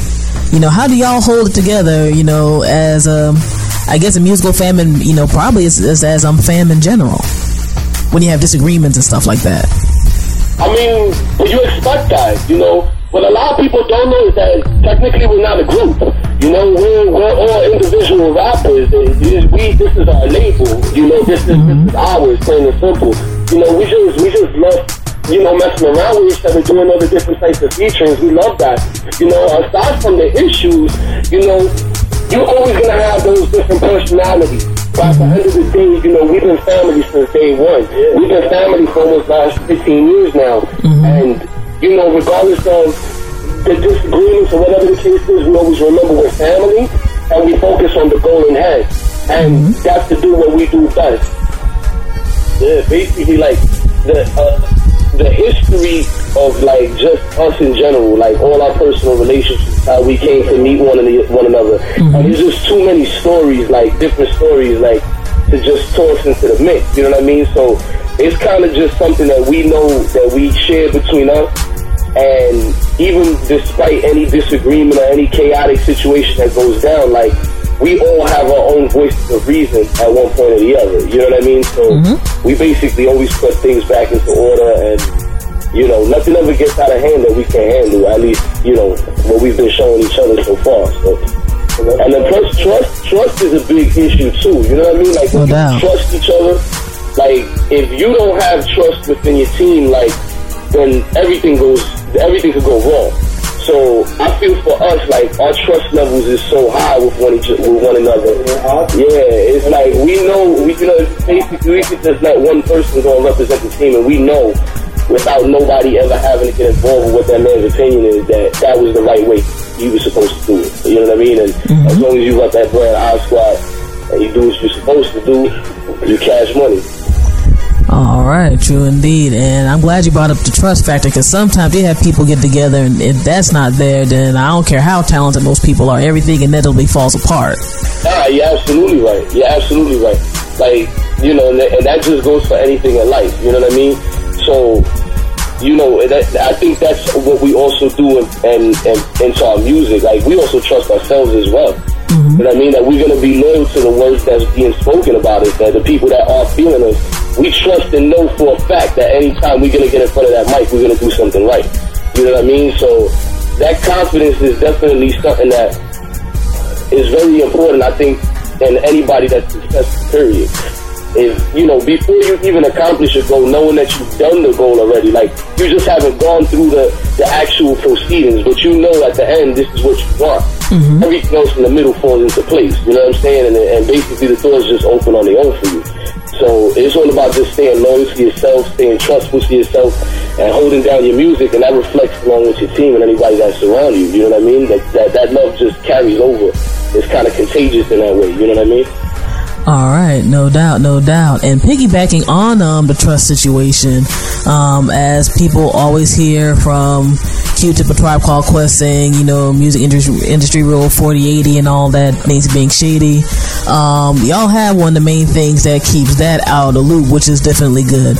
Um, but from y'all's music um, experience in general, especially in terms of doing on the business side, for somebody who's thinking about getting into the music on a hardcore level like y'all, what would you recommend for them to do in terms of just being on their toes and looking out for stuff, whether it's something on the books or otherwise? Honestly, it's focus. That and be yourself, man. Just be true to you. You know, because definitely you have that trust with everyone else. But at the end of the day, you need that trust with you.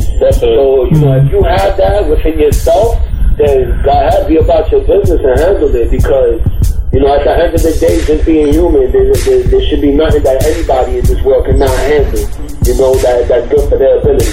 Yeah, and on the other side of it too, that's that like on the artistry level, yeah, definitely. Like you definitely gotta be truthful to yourself. Like, is this dope? Is it not dope? You know what I mean? Like whatever. And, you know, also critique yourself in that sense. But mm-hmm. on the other side of it, as far as like making sure that you know a certain CD has to be released at a certain time or this track has to be correct, it's focus. Sometimes you know what I mean. You get lost in a lot of everyday things, but when you're trying to pursue something or you're trying to push a label, so to speak, or you're trying to push a movement and get everybody behind what you're trying to kick, mm-hmm. you have to have like some sort of plan, direction, and focus as to what you're trying to accomplish. And envision that. You know what I'm saying? Just basically put it in your head like, I'm going to get it. Like, I don't care what anybody says. You know what I'm saying? And everything else, like I said again, it just falls into place after that. Like, pretty much that's how everything has occurred with us so far. Mm-hmm. You know, it's just putting that drive and that work behind what we do. And from there on, it just, you know, everything else, like I said, you know what I mean? Is what happens. It falls right into place. There's no other better way to explain it than that. All right, I definitely think that's a good, good rundown on that level. And um, lastly, before we get into some of the, um, I guess, upcoming shows and how people can reach out to y'all and everything, um, there's a question I always like asking people when we do an interview. Um, in terms of like, I guess, a dream music artist, it doesn't matter what particular genre. Um, if you got, if you guys get the chance to work with them, who would you like to work with? Like one or two people? It would have to be Alicia Keys. She's amazing. She's an amazing songwriter. She's an amazing composer. She's just amazing. She's an amazing artist. All right.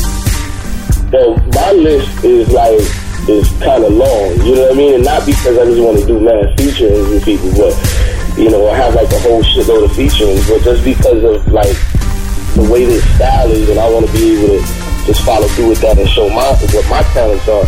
Like Hove is on the list. You know what I'm saying? If Big mm-hmm. was alive, he'd definitely be number one. Actually, if Big was a live pot, is right there, equal to that. Then Hove would be number two on that list. No doubt, no You know doubt. what I mean? And then, you know, definitely Drake. You know, I think a lot of his, you know, a lot of his style is real dope too. You know what I mean? And what, you know, just as a songwriter and and in general, what he does even as a producer. Um, and the list, like I said, just goes on and on. You know, like probably some of the same artists that Flip would mess with. Man, for me, I mean, everybody knows I, I love doing music, and, and I've said it a thousand times. Yeah, if you got a song you want me to do, you want to do a song, man, just let me know. We collabo, and that's just how I am, because I love doing music. Mm-hmm. On my number one list, though, it will, oh, it will have to be M. I think, you know, M is just in a world of its own. Um, just like I feel about myself with my music, definitely in the world of its own. And, uh, you know, as much love as I have for, for Jay and, and, and all these other dudes who paved the way for us, you know, I, it's just lyrical content is ridiculous. You know, it's you you have to play him back like four times just to understand maybe two or three of his bars. You know, before you're like, wow, that that that that's something different, you know. So definitely, you know, that would be for me.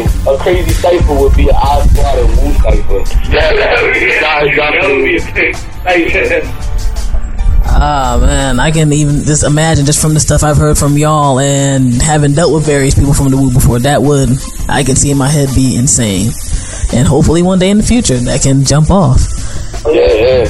Hopefully sooner than later, man. Because you know we hungry over here. You know we've been we've been doing this for too long, and though you know it's right now that we're getting the recognition, Mm-hmm. the hunger is not going away no time soon. So not for nothing, I already see a lot of the people in the industry dying out.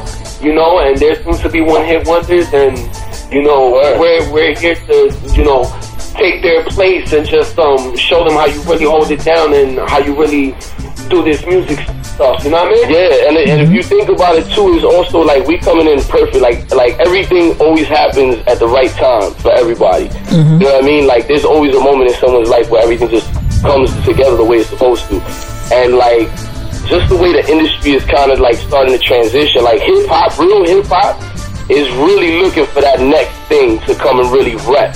You know what I mean? And like I think just because everybody is so different, we each have a member that is, or this team that speaks to his own criteria and, and and general fan base. You know what I mean? Just on its own, like specifically. You know what I mean? Not even just the crossover potential just for everybody, but the real raw talent. Like we have something for everybody. Mm-hmm. And it's like you could listen to a four man track.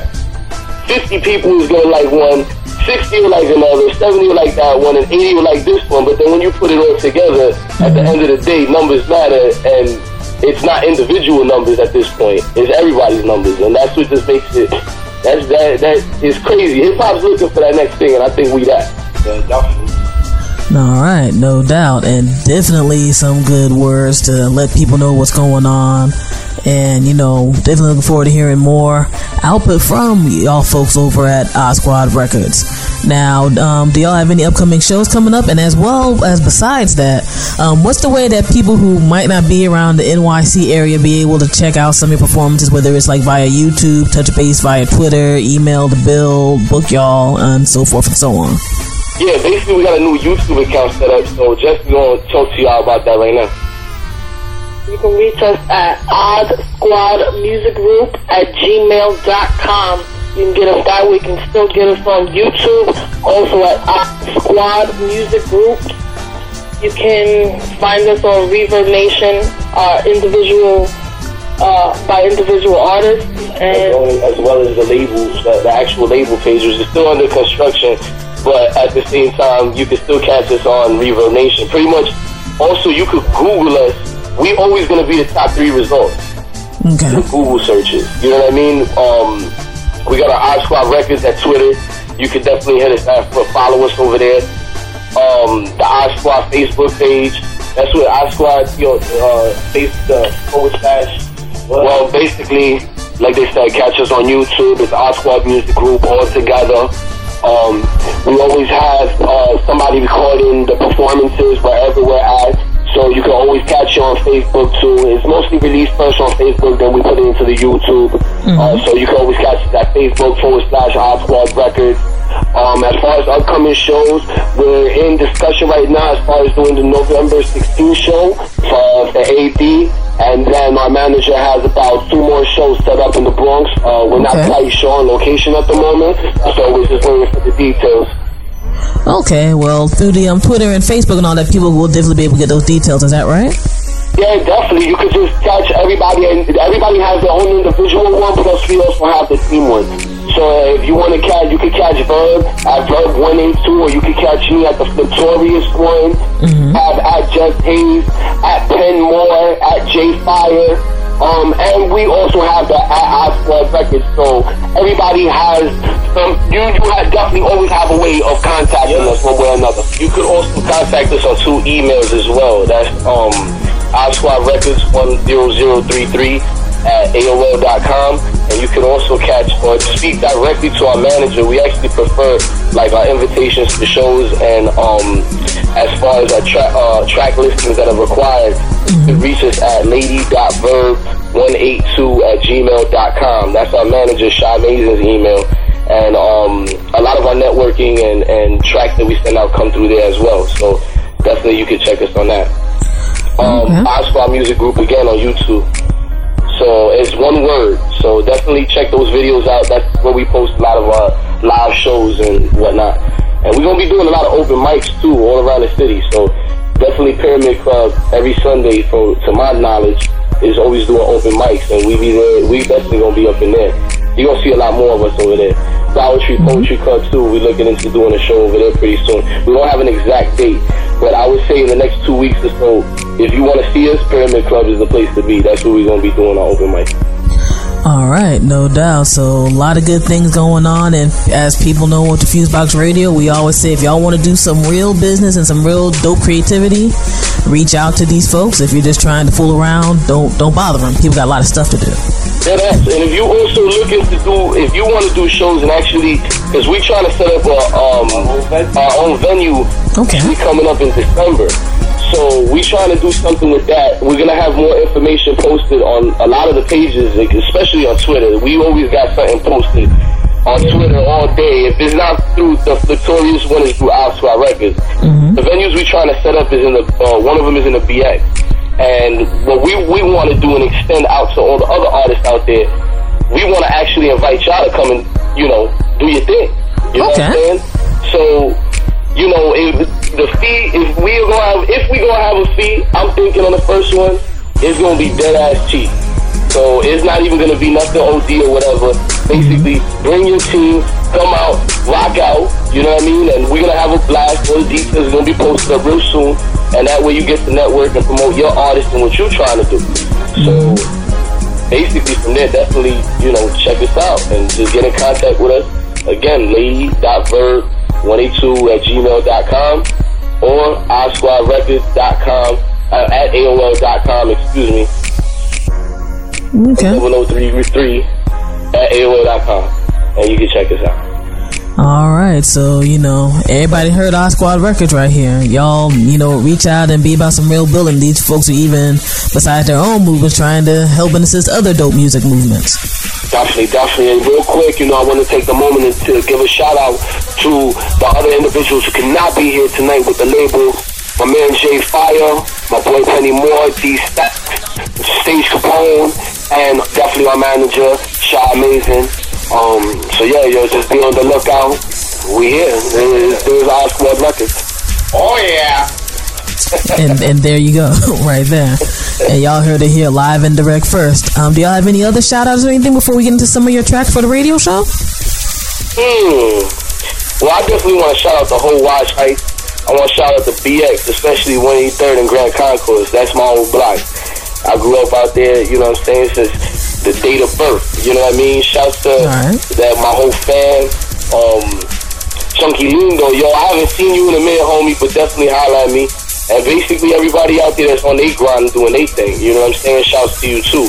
Definitely come out and show that love. We should always show love black love back. And that's something that our squad is classically known for. You know what I mean? And that's the model that we live by. You show us love, you support us. We gonna come out and we're gonna support you. You know what I'm saying? And that's you know that's the way shit go down around here. It's real. True story. Jess, you got any shout outs? Jess don't got no shout outs. So right there. Yeah. Popping, you know? She, she editing, doing that. Yo, so even while we doing while we doing interviews, we still doing work. You know what I mean? And, that, and mm-hmm. that's something. That's another thing I want to stress too. Work is work. Like when you put in that work, you see shit happen. You know what I'm mm-hmm. saying? And dead ass, the lazy money don't make money, man. Money make money. So mouths don't get fat. Dead ass. So all y'all cats that's over there that got this dream about rap, don't let that shit be just a regular dream. You know what I'm saying? Like, don't go to have to close your eyes to make it a dream. Open your eyes. Make that shit reality, man, and live that shit. And that's what we trying to kick over here, B. So if you down with that, then fuck with us, and we can make something happen. And there we go. And thank you for mentioning that because Laura knows there's people who think that they can get a computer program and a MySpace page, and it's all good. And that's not the way it goes. Nah, you can't do that. man. This nigga's Dr. Dre. Nah, you can't do that, man. Like, if you, you just got it, man. Just be right with your shit. That's it, man. Like, really believe in yourself and what you do. You know, because not for nothing, we're not new to this. We've been doing this for about almost 14, 15 years, you know? And that, and that goes for all of us. And it's now that we got our recognition, you know? And see how we're getting it now? Yeah, we, we running with it. So, yeah, man. So, my niggas, put your hands together. Ladies, put your titties together. And we gonna make something happen. Come ride with us. Odd Squad, surf the wave. And there we go. If there's not a better closing than that, then I don't know what is. So we're gonna go ahead. And we're gonna keep it moving. Gonna hear some new Odd Squad tracks on the radio show right now. Definitely much love and props to that entire Odd Squad Records crew. Those who've been on the interview and those who are not able to make it. And you'll be hearing lots more of their music and um, other goodness in the future. And all my NYC people, be on the lookout. In the meantime, y'all know how we do. We're gonna keep it rocking here on the syndicated worldwide Fusebox radio broadcast with DJ Fusion and John Judah, bringing you that slice of that real authentic radio. All right. Oh, Peace. Yes, sir.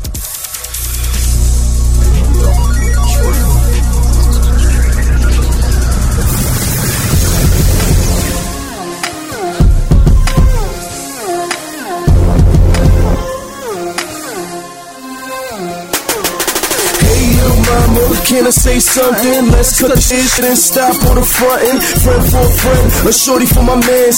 Let's vacate somewhere where we can tan.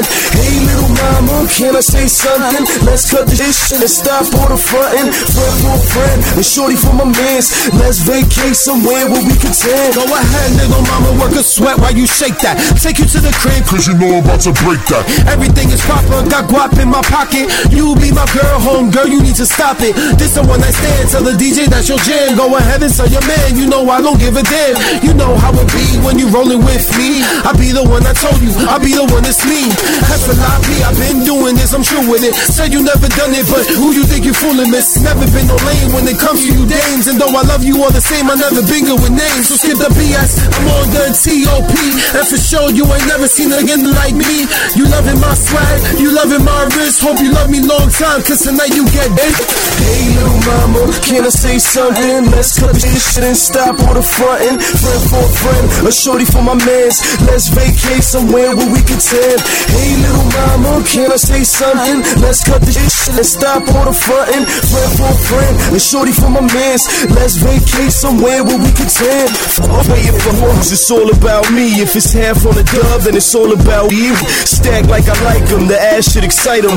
My work, them hips make me roar like a lion. Shorty, I'm a titan, at least that's the Snapping pics at the telly like I'm a producer. Document our escapades in the Escalade. Shorty wanna have me till herself every day, and I'ma have her in any way I wanna. Strobe light on in the earth like a farmer. Forget all the kissing, come here, my listen. I just wanna kick the truth, ain't nothing hitting. She say she a dancer, so poppy romance. Late night sessions followed up with some laughter. You know I'm on my grown man, gotta make it clear. Mommy, let's ride, that's the reason why you here. Hey, little mama, can I say something? Let's cut this shit and stop all the frontin'. Friend for a friend, a shorty for my mans. Let's vacate somewhere where we can tan. Hey, little mama, can I say something? Let's cut this shit and stop all the frontin'. Friend for a friend, a shorty for my mans. Let's vacate somewhere where we can tan. Hit the club, make my entrance. Bag shorty quick, goddamn, only took one sentence. I do what I do. She looking at the jewels, trying to take her to my room. Where there are no rules, we could do it by the bathroom, do it by the pool. Only thing I wanna know, can your friend come too? Henny black, red bull, clear liquor, all booze. We could plug little mama, get loose from the goose. Get an ounce of sour, I'm lighting. One thing for sure is I'm piping. Frontin' no good, that'll get you on a bus. Stop playing, listen, let's act on lust. Haters gon' hate, you can bank on us. Pick a place and a time where we gon' go. Henny out feeling woozy, no driving for me. But bring your own bottle, no drinking for free. Hey, little mama, can I say something? Let's and stop all the frontin'. Friend for a friend, a shorty for my mans. Let's vacate somewhere where we can tan. Hey, little mama, can I say something? Let's and stop all the frontin'. Friend for a friend, a shorty for my mans. Let's vacate somewhere where we can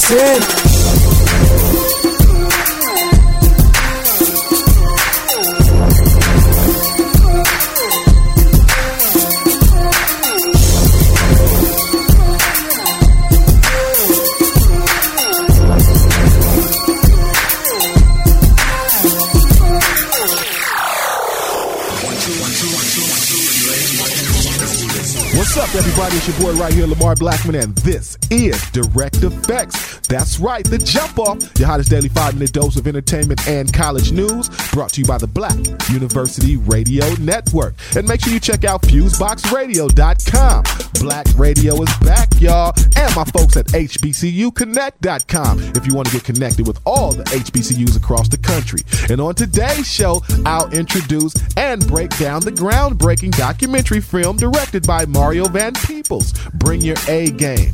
This documentary touches on the lives and resilience of black boys and men in this country, and I'll break it down. Remedy Entertainment CEO and artist Sureal is in studio. Her brand new single, First Comes Love, is making waves on the independent charts and on iTunes, and she has a new book, The Writings on the Wall, and we'll speak with her next. And Toyota launches this Toyota Green initiative. That's right, ToyotaGreen.com on historically black college campuses nationally. And I'll tell you all about that and how you can get involved. All right, here next. Don't you go nowhere on Direct Effect. Hey, everybody, this is Sureal. Stay tuned. I'm coming up next on the Black University Radio Network. Being green is about more than just saving trees.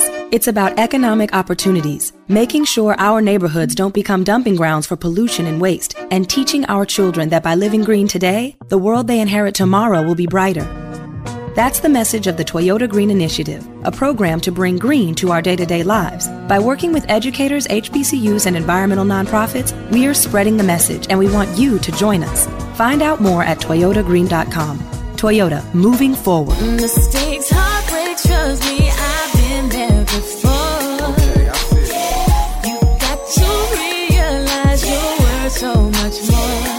with the Dallas native, Sureal. Her hot new single, First Comes Love, is making waves on iTunes and in the digital sales arena.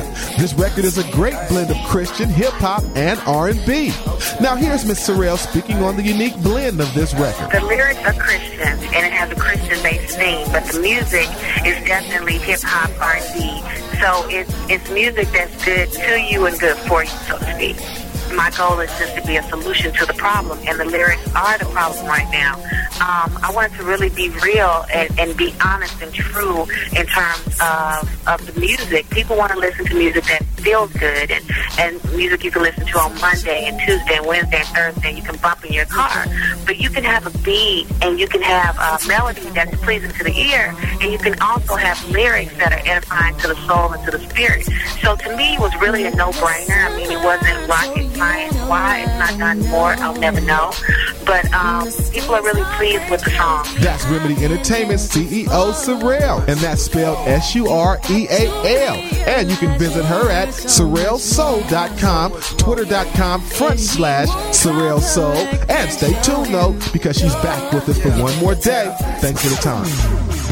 A groundbreaking documentary film that sheds light on the resilience and influence of black males to generate national conversation on the plight of black men and boys in this country.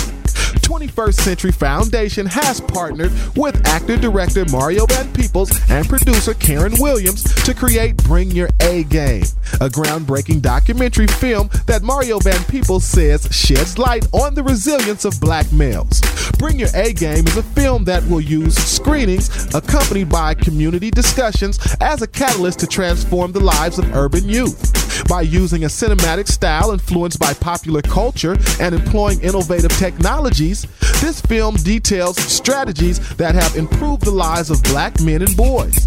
And it underscores how essential educational achievement and high school graduation are to survival and success in today's world.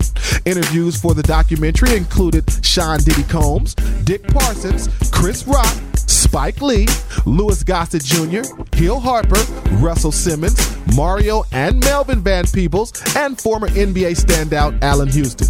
Visit the website bringyouragame.com to get air dates in your region. The Toyota Green Initiative is an environmental stewardship platform designed to empower historically black colleges and university students and alumni on the benefits of adopting a sustainable green lifestyle. The Toyota Green Initiative, TGI, will provide multiple touch points to mobilize the collegiate audience to go green, including a content rich website, toyotagreen.com.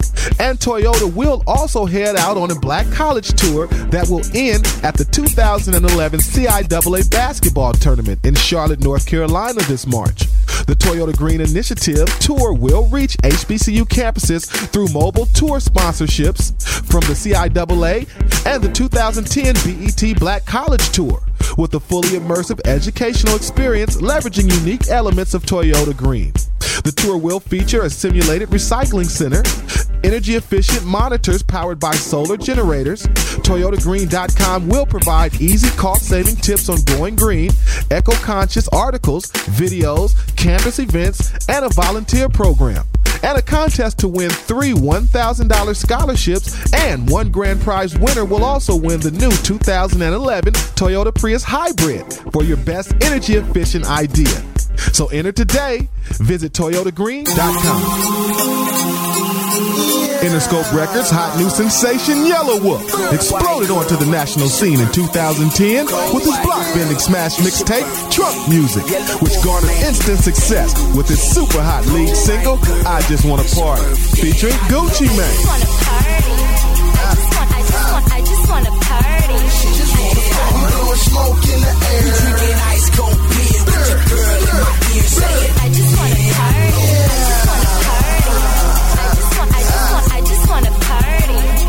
It's available now on iTunes or at yelawolf.net. That's Y E L A O L F.net. Join the Black University Radio Network as we pump up Yelawolf's hot new single, I Just Wanna Party, featuring Gucci Mane. And look out for Yelawolf's hot new album, Threat Music 0 to 60, available November 22nd at iTunes.com or at Interscope.com. That's going to do it for this edition of Direct Effects, y'all. It's a wrap. Remember to enter the Toyota Green Initiative contest, go to toyotagreen.com. And you can always follow us at twitter.com front slash black college. And until tomorrow, it's your boy right here, Lamar Blackman. I'm going. You're now listening to Fusebox Radio with DJ Fusion.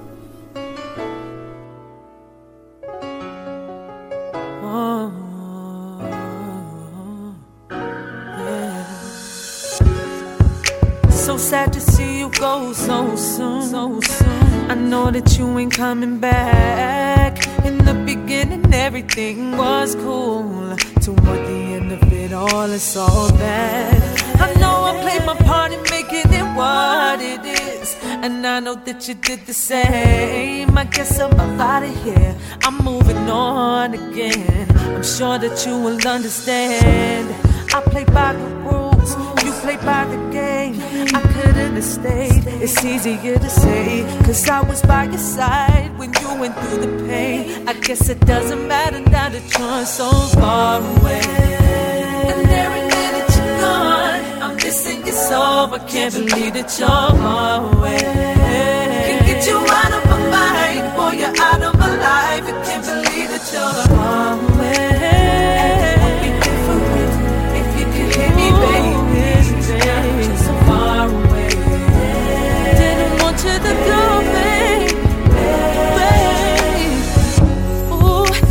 Tear stains on my pillow. Trying to forget you. Don't know what I'm gonna do. Four days and counting. I've been laying here staring myself in the mirror all alone in my room. I can't feel this way again. I'm gonna think with my head. 'cause my heart is what got me here. So hurt from what you done. More than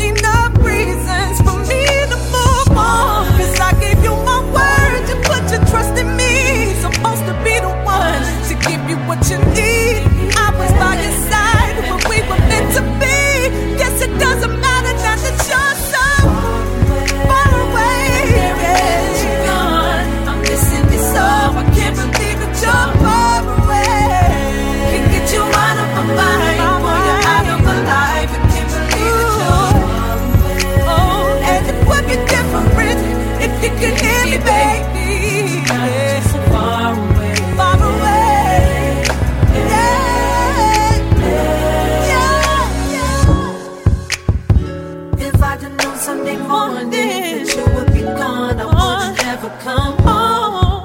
I wouldn't have answered my phone to hear the voice had a tone. I knew something was wrong. The cops, the one who had told me that you was alone inside an empty.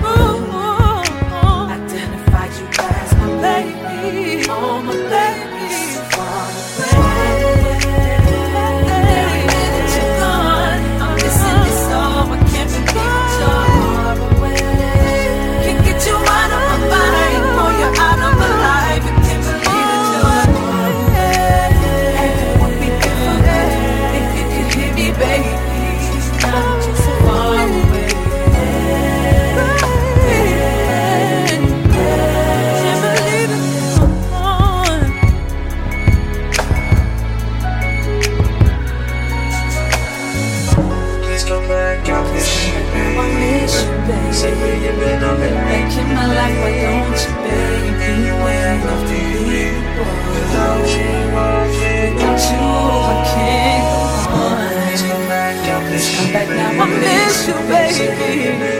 Back in my life, why don't you, baby? Leave me, boy. Without you, I can't go on. You been, I've been You are now listening to Radio.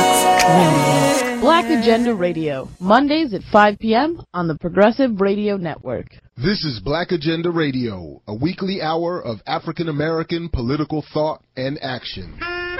Welcome to the radio magazine that brings you news, analysis, and commentary from a black left perspective.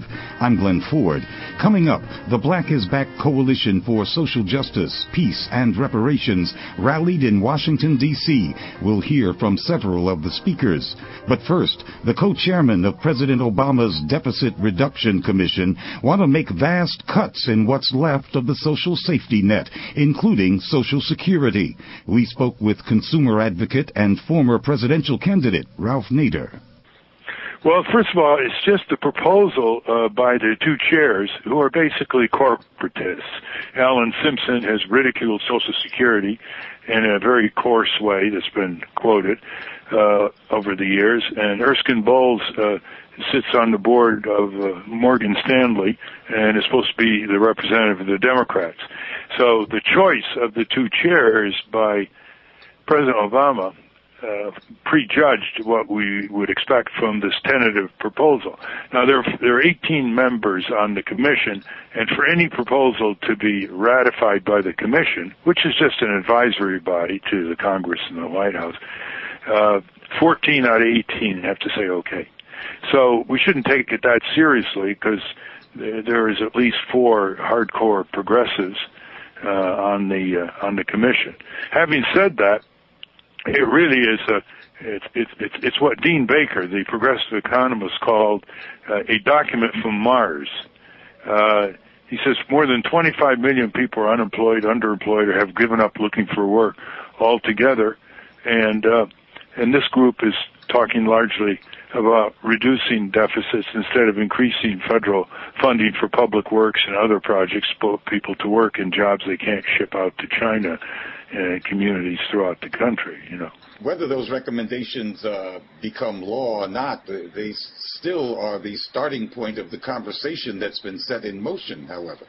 Yes, and of course it's they're so bad that it ought to get the dander up of the progressives and their writers uh, because uh, at least uh, they're not going to be blindsided. They've already signaled where the, where they want the commission to go. I mean, it's such a cruel thing. They even went out of their way to say they got to cut jury verdicts on people who've been mutilated by medical malpractice. I mean, first of all, 90 out of 100 victims of medical malpractice never file a lawsuit, never go to a lawyer. They suffer and they're paraplegic or quadriplegic or brain damage, infant, uh, uh, in, in silence. And, and they're going after that, which is of course what the big insurance companies want. Uh, so I think they, they went so overboard. It's a mockery. And, it's a, and, and, if anything ought to get uh, the liberal left uh, going, it's it's this uh, monstrosity, which, of course, uh, uh, Obama has to take some uh, some responsibility for. I mean, they even want to cut the child tax credit. I mean, Robert Kuttner, who went on uh, Amy Goodman, uh, you know, picked that one out. The child tax credit that goes to to working families uh, who need that kind of relief, and they they targeted that. And, and look what they didn't do. They didn't really uh, go uh, say we should have a speculation tax on derivatives and other transactions in Wall Street, which economists have estimated uh, can raise uh, 400 billion a year. So people walk into stores as we speak, and they pay six, seven, eight percent sales tax on necessities of life. Uh, but uh, if someone buys a hundred million dollars of Exxon stock or two hundred million dollars of uh, uh, Pfizer derivatives, they don't pay a dime. So they didn't touch that one, and uh, of course they they didn't focus on why if somebody makes money from selling stock or getting stock dividends, why should they pay fifteen percent? When people who are sweating it out can pay 20, 25, 30 percent going to work every day in a steel mill or in a uh, office skyscraper. So it's a, it, it, it, in a way it's it's it's going to be bene- beneficial because it's going to show the hand of the corporatist Democrats and their Republican allies in a very vibrant and distinct way. You know, they want to cut Social Security, but you know, in 40 years, 50 years, so that's down the pipe. Uh, they don't talk about how single payer uh, health insurance can save 400 billion dollars in administrative expenses by replacing Aetna and Cigna, who spend so much time and money and clerks uh, denying people care and in some cases condemning them to death because they can't afford to to pay for their own uh, health care or operations or uh, other uh, uh, medicines. Uh, so it, it's a, it's a mockery, and of course they don't say that the corporate welfare should be cut. Subsidies, handouts, giveaways. Those are two, three, four hundred billion dollars a year, right there. Um, these have all been documented. Even the Right Wing Heritage Foundation doesn't like corporate welfare. They put out a report, report uh, criticizing it a few years ago. So did the Cato Institute. So basically, it's it's a class-based uh, proposal by uh, Alan Simpson and Erskine Bowles uh, to put the largest burden on the l- least powerful people, the most powerless people, the working people, and the poor.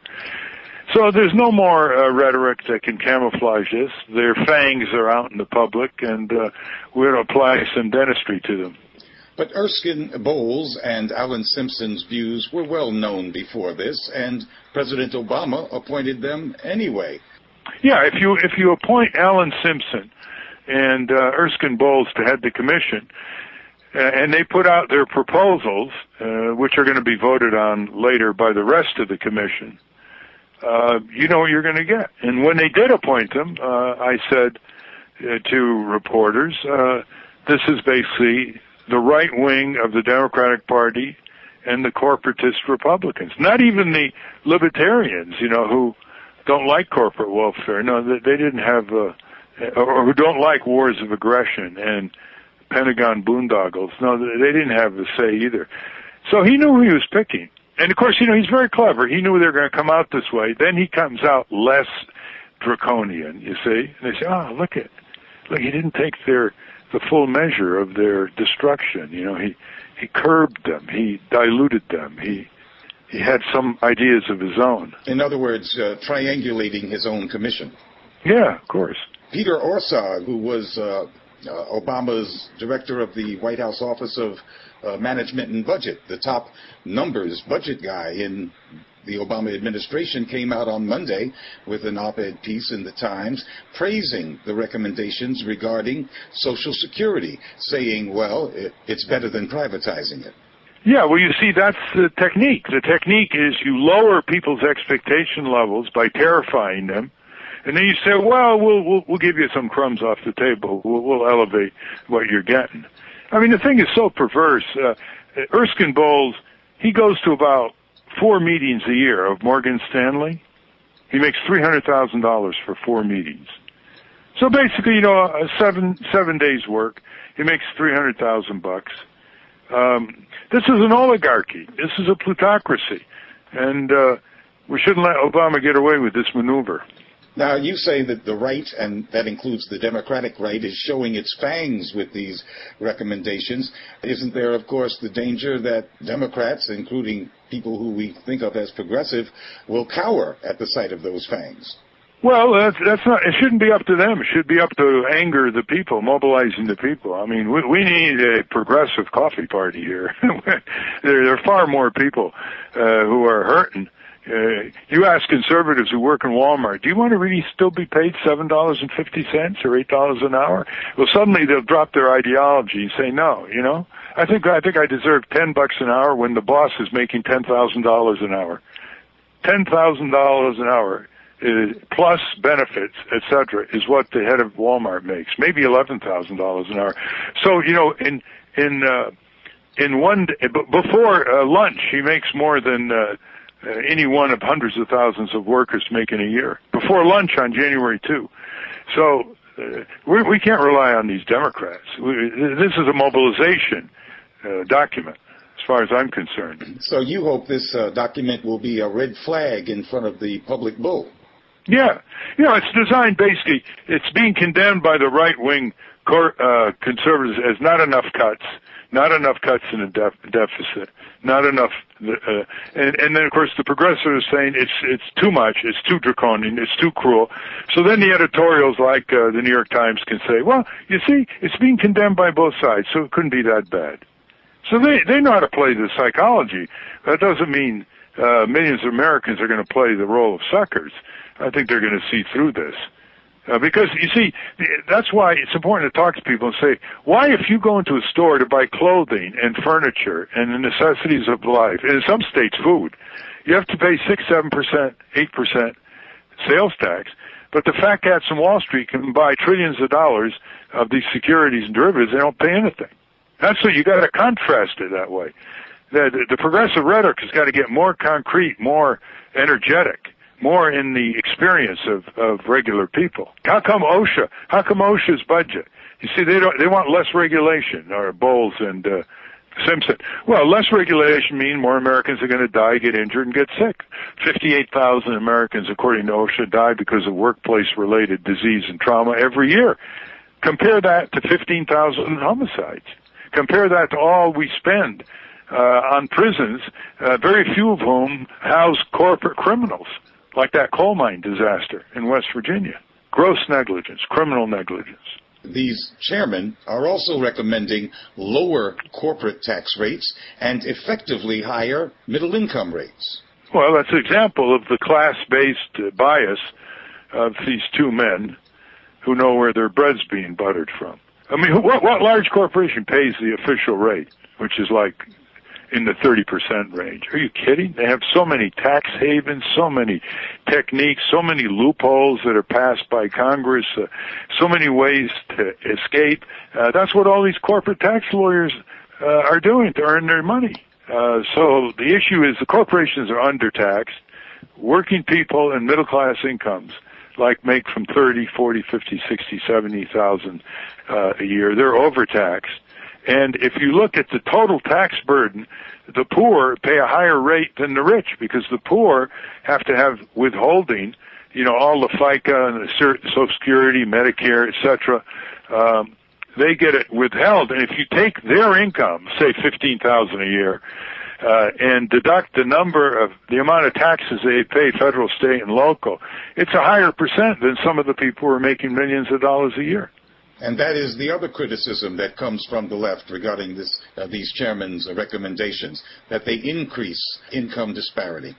Yeah, which is already the, the worst in American history. The top 1% of the richest people make the equivalent financial wealth of the bottom 95% of the American people. That's never been that high. In 1980, the top 1% got 10% of the income. Now they got 23% of the income. So it's getting worse and worse. It's amazing that people take it. You know, they listen to all this and they understand and, and, and they don't question the facts. And then they say, well, we're powerless. Well, you're not powerless, for heaven's sake. I mean, try three, four hundred thousand people mobilizing around their congressional district offices back home. You know, just four thousand here, three thousand there, two thousand. It'll begin to shake them up in Washington. People got to show up. Half of uh, democracy, uh, Glenn, is just showing up, as you know, showing up at rallies, marches, city council meetings, courtrooms, and so forth. Ralph Nader speaking from Washington. The cholera epidemic in Haiti is provoking popular rage and increased resistance to the occupation of that country by United Nations forces. Haitian human rights activist Eugenia Charles was a speaker at last week's Black is Back Coalition rally in Washington. Black is back, and we are strong. I want to thank everyone for coming here this afternoon and thank you for inviting me to be here with you. Haiti is on the news yet again, and we have not left since January 12th. It is hard and it is difficult for us in Haiti. The challenges, they just keep on coming. But as a strong people, I have faith that we will survive, that we will overcome yet again the cholera epidemic that is ravaging to the country right now. It's been months and months since the earthquake has passed. We have over 1.5 million people still living in shelters on the city. Many more without shelters. Some of them without clean waters, without proper medical care, without food. And then we say, why do you have a cholera outbreak in Haiti? In September leading to October, according to CDC report, on the Southeast Asia, we had a cholera outbreak. You know, MINUSTAH, the United Nations Forces, military occupying forces that are in, presently in Haiti, every six months they change soldiers. So in early October, we have a group of Southern Asian people, soldiers, who arrive in Haiti, in particularly in the Central Plateau in Mirebalais. Few weeks later, we start having cholera outbreaks in Haiti. Investigative journalists have shown us, and thanks God to Al Jazeera, who's been covering the thing since the earthquake and has not left. They have shown on TV where the Nepalese soldiers, whose base is right near the largest river in Haiti. The pipes that is coming from their toilet is leading right into the river. They are hiring Haitian companies to carry the waste and dump it in the river. When the cholera outbreak started, the people who live below the base were affected. Those who were living above the base were not affected. But yet, we had Hurricane Thomas. What happened when you have a hurricane? The rivers overflow, all the waters get connected. So now the disease is spreading beyond. The government has not done sufficient work to educate the communities for them to know how to protect themselves. Places that did not have the outbreak is now seeing hundreds of people falling sick to the disease. Yesterday, the total of uh, people hospitalized was about 11,000. By this morning, when I woke up, it was 12,300. That is only the numbers that the government is reported.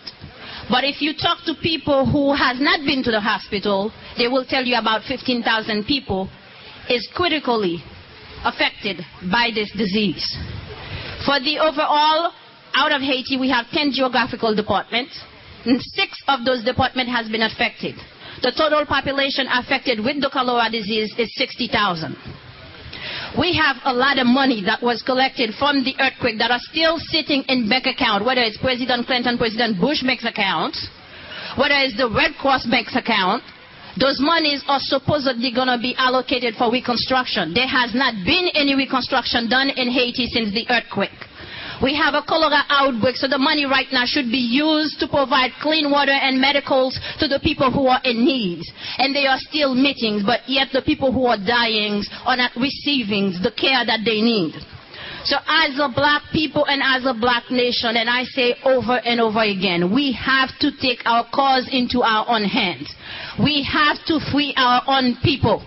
MINUSTAH has been in Haiti since 2004. Over $5 billion has been wasted on them to secure troops. To do what? They have not built a school since they've been in Haiti.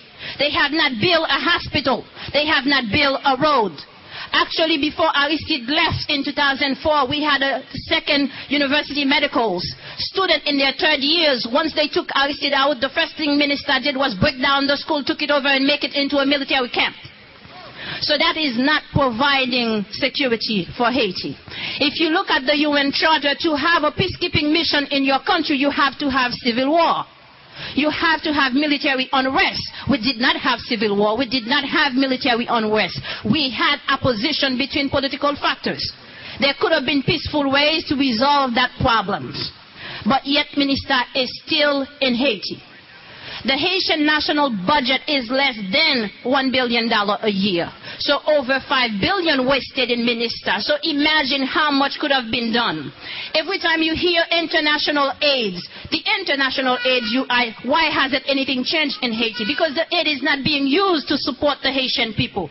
It is used to pay folks that are with MINUSTAH. It is used to pay the international NGOs that are going back and forth inside the country. You have to ask, okay, how do water get to Haiti? We have plenty of water. We are an island. We are surrounded by water. Why can't we invest the money to treat the waters that we have on the ground to treat the people? That's not being done. It's a business. So it is time that we take things into our hand. It is time that we work as brothers and sisters to make change. And right now, Haiti needs your support. Haiti needs change. We need to get MINUSTAH out of Haiti so the money can be invested into the people in Haiti. They are talking about election, and I say which election? There was election in 2009 with Preval and MINUSTAH. MINUSTAH take claim that they provide peaceful um, representation for the election to take place. But if you look at the Senate, you will see all the people that were elected were crooks. We have no parliaments right now. How come? The international community, along with Preval, have purchased those votes to give us an 18 month mandate giving the international community unilateral power over Haiti. They make the decision in terms of how the reconstruction money is being used. Haitians have no say, so we are still an independent nation the last time I checked. So why is it that the international community will pay our parliament who takes their pocket and forget that they should be working for the benefit of the nations and sold us out? After they sold their vote and then they realized they made a mistake, oh my God, we were not allowed to edit the text. And I said, you dumb. The first time they tell you you could not remove a comma from the text, you should have said, that's not for me. If you voted it, you sold your soul to the devil. And we have a lot of problems in Haiti, my friends. So as you pray, keep the Haitian peoples in your prayer. If you have medical skill, you can help. Help out. We are in dire need. We have many more things that are about to come. If you have a health crisis in a nation, that's not the time to have elections. Because if your peoples are on bed, in the hospital bed, they don't have clean water, they don't have the medication to treat themselves, how do you expect them to go vote? But the CP says they are moving ahead with election. That's what the international community wants. So let's work together.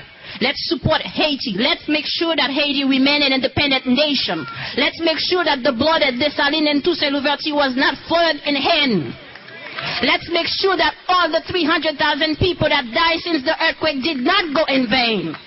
Let's remember that in 2004 when MINUSTAH came by 2006, 10,000 were killed. The bullet holes are still in Cité Soleil. You can see them. The black body bags that were not counted for mothers and daughters and sisters are still asking what happens to their sons. So please, let's take MINUSTAH out. Let's support the Haitian people. Eugenia Charles is with the Mapu Foundation, which works for human rights and sustainable development in Haiti. Larry Hamm heads up the People's Organization for Progress in Newark, New Jersey, one of the constituent organizations of the Black is Back coalition. Black is back. Black is black. Power to the people. Power to the people. Power to the people. Imagine if we could mobilize, just say, 500 people in every major city across the country on the same day in a Black is Back movement. Uh-huh. Then we would have the kind of power that we're aiming for. And that's the kind of power that we're aiming for to build a movement that can, in fact, transform our communities. That's why I like to hear when that brother asks the question, what about the black community? Well, Brother Omali put the question to us. He said, we got white power in black face.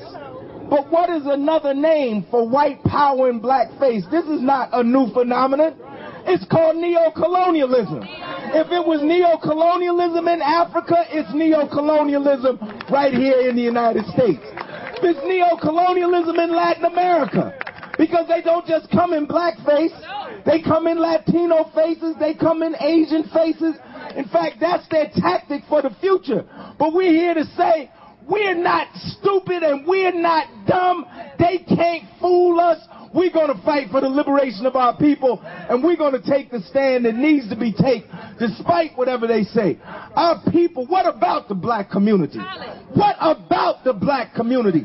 We need universal health care. Should be like France. You go to the hospital, get taken care of, and then they give you money to get back home. That's what we need here in the United States of America. We have to transform this system. We have to live up. Why should our children celebrate the birthday of Dr. King and they don't even put Dr. King's books on required reading in the schools all across this country? I'd rather keep the schools open and the kids learn something about what Dr. King said than to close them and not teach them anything. Dr. King said we need a radical transformation of our social economic system. Dr. King said we need a radical redistribution of power and wealth in this country. This is what our children should be learning in school on Dr. King's birthday. Dr. King was not a dreamer. He was a man of action. That's what our children should be learning. Don't tell me, President Obama, you were a community organizer. What picket line were you on? What protest were you at? What police brutality demonstration? What opposition to somebody being evicted? We need community organizers that are going to fight the power, not become part of the power system of oppression in the United States of America. Brothers and sisters, we have to build this movement. We stand at a critical juncture today. We stand virtually two feet looking at two paths.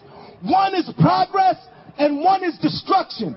The people in power are taking us down the road of destruction.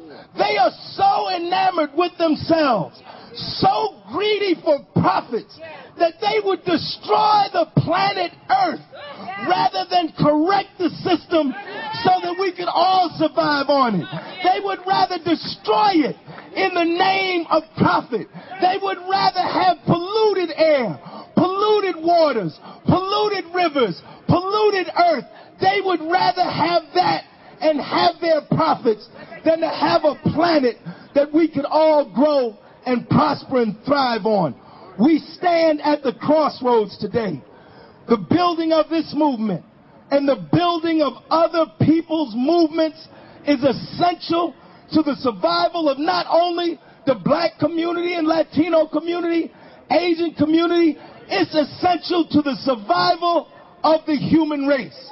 So we have to go back, brothers and sisters, and build up our movements, build up our organizations, double our memberships, get people involved, be out in the street where the people can see us every day and fight for the people's needs. Don't just give the people a speech. Fight for the people's needs. You got to be involved in the struggle for justice. Fight against evictions. When somebody is getting put out of their house, black is back, and all this organization should be there to put them back in the house. When the sheriff come to put them out, we should be there to put them back. When factories are threatening to close and lay off all the workers, we need to be on the picket line because most of the times we're the last ones hired and the first ones fired. This is what we face today, brothers and sisters. The need to build a movement, not a movement like the 60s, but a movement stronger and better and more powerful than the movement that we had during the 60s. I get calls from people in the prisons. The prison system, the criminal justice system is nothing but a new form of slavery, brothers and sisters.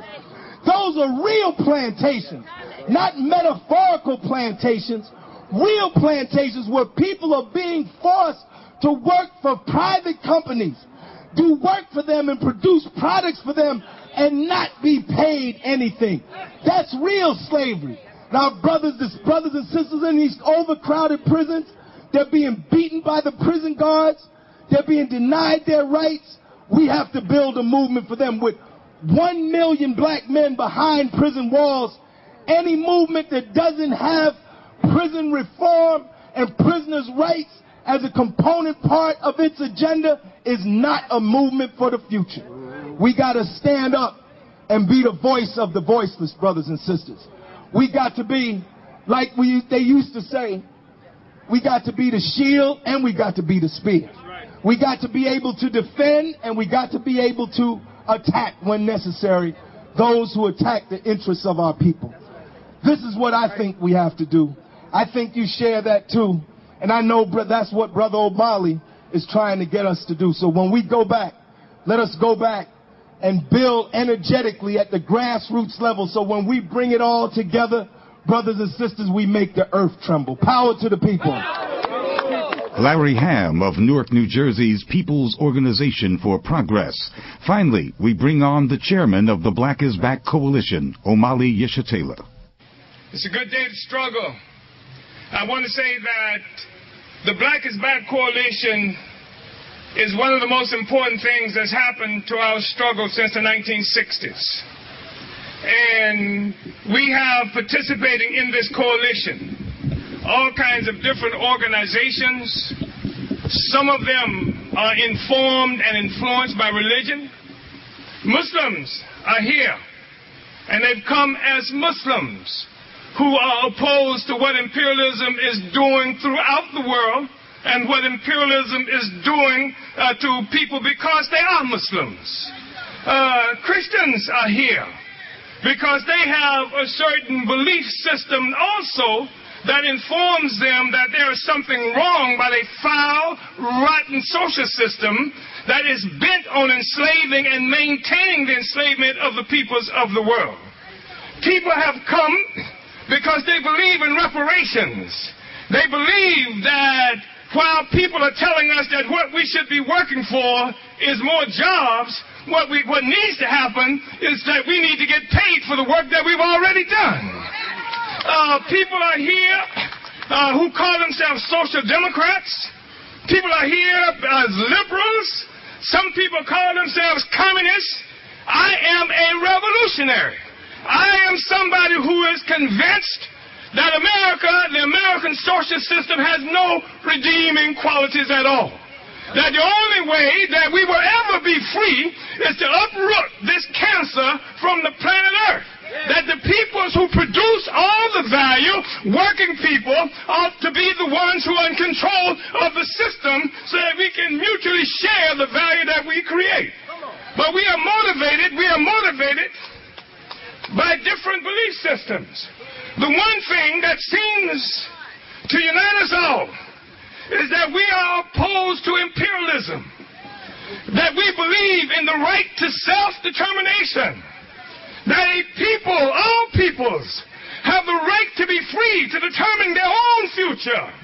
That there's something wrong with living in a social system where every four years you got to pray, oh God, please let a good white man get elected this time. We believe that we have a responsibility, that the integrity of our people demand that we fight for the absolute, total liberation of black people here and around the world. That nothing else will satisfy us. Nothing else will satisfy us. Now, brothers and sisters, here's, here's the situation we find ourselves in today. We're not just out here on a lovely, warm, a November in Washington, D.C., just to get alone, just to have a little picnic uh, kind of atmosphere. The world, the whole imperialist world is in a state of severe crisis. Uncle Sam is in trouble. Not only is Uncle Sam in trouble, but his cousins and relatives are in trouble throughout the world as well. Imperialism is feeling death throes. It is something that is that is in a process of being wiped off the planet Earth. It's not dying because it's committing suicide. The fact is, it is a system that requires for its existence and success the oppression and exploitation of the vast majority of the peoples of the world. But what is happening is the peoples of the world are engaged in the most serious fight back, the most serious resistance imperialism has ever had to face. This is the basis of the crisis. The economic crisis, Why is there an economic crisis? The economic crisis is because we live in an imperialist dominated political economy. Why is it that we live in a world where half the people on earth live off less than $2 a day? Why is it that any place on the planet earth, the only place you see where people are can are healthy, have enough food to eat, have enough resources are white people around the world?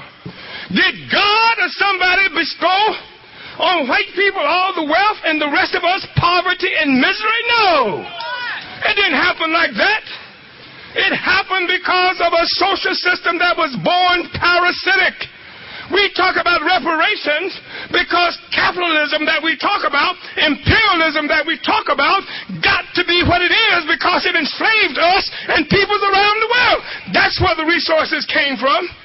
Before Europe set out to attack the rest of us, Europe was impacted by disease and poverty. They had a plague that killed half the white people on earth, died, but in four short periods, four short years, between 1347 and 1352, half the white people on earth died. They had nothing. And over the next several uh, decades, people were still suffering in Europe. How did Europe rescue itself? It rescued itself by setting out and, and, and, and brigandage, piracy, slavery against the rest of us. It rescued itself by coming here to the Americas, the place that we now call the Americas, where the indigenous people were living all right until they got here. They set out to Asia. They forced wars on Asia. This is what they call a primitive accumulation, the startup of capital. It started through looting the rest of the world. And so now you have a situation where all the resources uh, that belong to the people, both human and material, are concentrated in a white community somewhere. Whether it's in Belgium, whether it is in Paris, France, whether it is in England, Germany, or here in the United States. And it's come here as a consequence of what it has stolen from everybody else. But now the peoples of the world are standing up and taking their resources back. That's why the U.S. is in places like Pakistan. That's why they're out there murdering babies and children in Afghanistan right now. That's why they try to keep the oppressed people living in poverty and misery in Palestine. That's why they're threatening Hugo Chavez and the revolution in Venezuela. Because people are standing up to take back their resources. That is the basis of the crisis. Guess what? It is a crisis that is so serious that this same white power that defined, it defined itself as white, not me. You remember that? It defined itself as white. And it defined me as black. Uh, the same white power that used to brag so much about how white it was now can't represent itself as itself in its own face anywhere else in the world. Because people don't play that stuff no more. Used to be a time when the white man showed up, the people would throw down their guns and run away. It doesn't work like that anymore. Everybody around the world is hating U.S. imperialism and white power. So what does white power do? It disguises itself. It, it, it, it puts on a false face. It like like uh, Halloween. Now, what it did was it can't come in its own face, so it sends, it comes out looking just like you. Imperialism couldn't look like itself anymore. So now it is white power in a black face. Not only it does, and yeah, I'm going to talk about that bootlicking, butt kissing, reactionary, murdering tyrant. I'm talking about Barack Obama. And let me tell you something. We have a responsibility to talk about Barack Obama. Africans have a greater responsibility to talk about Barack Obama than anybody else on earth. Because if we don't say something about him, Hugo Chavez and the people in Venezuela will think he represents us. If we don't think something about him, the people who they are murdering in Afghanistan and Palestine will think that, that he represents us. He don't represent us, and we call him what he is. He's a sellout, bootlicking Uncle Tom reactionary who works for white power. So, So to, to denounce Barack Obama is not some kind of immature reaction. It is a responsibility. It is our responsibility to tell the world, guess what? Hey, white power can't come in his own face anymore. Hey, people who are struggling in South America, people who are struggling against imperialism in Asia, that imperialism now is coming looking just like you look. It's not coming looking like it used to look anymore. So we denounce Barack Obama. That's our responsibility. We say it louder than anybody else. Oh, yes, we do. Uh, to do anything else is to be in bed with the criminal. And uh, I want to say this, because we share some of the sentiments that have just been mentioned out here. We need to build a genuine revolutionary movement. We need to be talking about how we going to overthrow this damn system. Listen to what I'm talking about. How do you how do you get around the question that we live in a country where they say that 12 and 13 percent of the population? Well, we got a situation where more than half the people in prisons are black people, Africans, and especially young African men. They are shoving us into these prison systems. I used to have a friend, Sister F.E., and I used to work with a man. He used to call himself Stokely Carmichael Kwame Ture. He used to always say that black people are not going to be like the Jews. We're not going to march in the ovens. Hell, we are already in the ovens. When you got a situation where more than half the people are in the penetration tension of this country, that's the ovens right there. All they got to do is light the fuse anytime they want to. They kill us quickly or they kill us slowly like they're doing there today. So we oppose to that. And we say that it's a rotten, foul social system. Listen to this. Here's a Negro up in the white people's house today. Barack Hussein Obama. In the white people's house today. Uh, he has done more uh, to attack black people than George Bush ever could have done. McCain never could have got away with what Obama has done. You would have been marching. White liberals would have been marching if McCain had been escalating the war, sending killer drones to murder people in Pakistan. But he didn't do it because that Negro was there. And because you love that Negro so much, they didn't want to hurt your feelings. And also because a whole bunch of white people want to say, well, I did my share for Negroes because I voted for Barack Hussein Obama. Well, it don't work that way. I want to open up all the doors, free all those prisoners. Let every damn body you got in jail out today. Let them out today. Don't tell me about a crime they committed. They can they can live as long as Methuselah, and they could not have committed the kinds of crimes against anybody that George Bush has committed, that Barack Hussein Obama has committed in this short period of time. So we oppose to them all. We oppose to imperialism. We don't care if imperialism speaks Spanish. We don't care if they can say assalamu alaikum. We don't care if they're black. We don't care if they're white. If they're imperialists, damn it, they're imperialists, and we oppose to them, and we want to bring them all down. We have to do that. If we don't do that, we leave the masses of our people disarmed. Even if you ain't strong enough to stop them, you got to call them a dirty so and so. And you got to say it so that people can hear you. So that when the people get ready to move, they you've already told them it's all right to move. That's why we out here now. Ain't a lot of us out here now because many people are influenced by what they see on television. They're influenced by some of our militant friends who say you got to be down with Obama. But we telling people they got good instincts. The masses have good instincts. They know something is wrong. They know that the white people didn't give this lick spittle $700 million to elect him because they like us. They know damn well they didn't do it for us. They did it for him. They did it for them. They did it to hope, uphold imperialism. But when they see us out here, just a handful of us, when we march down the street going to the white people's house saying, damn it, black is back. When they see us, they know that their instincts were right. They knew that they knew something was wrong, and we validate exactly what they believe. We provide them permission to be against white power, to, to be against Barack uh, Obama as well. That's why we're here. Malcolm X used to talk about, he said, the, the, the, the, the fuse is the, is the most powerful part of a stick of dynamite. Well, this, we are the fuse right here. We are the fuse and we are on fire. We're on fire. And that's what our responsibility, that's what leadership is all about. You don't lead by poll. You don't lead because you got a whole bunch of people who already want to do what you want to do. You got to make the hard choices. You got to take people where they didn't even know they were supposed to go. And you got to have the guts to tell them that Barack Hussein Obama is not for you. He is for white power. He represents white power. He represents Wall Street. He represents the Pentagon. Pentagon. He is an enemy to black people and the oppressed peoples around the world. If you don't say it, people be confused. They think you like him. If they like you, they don't want to do nothing to him because you like him. We said, you got our permission to do what has to be done. So we want to build a revolutionary movement.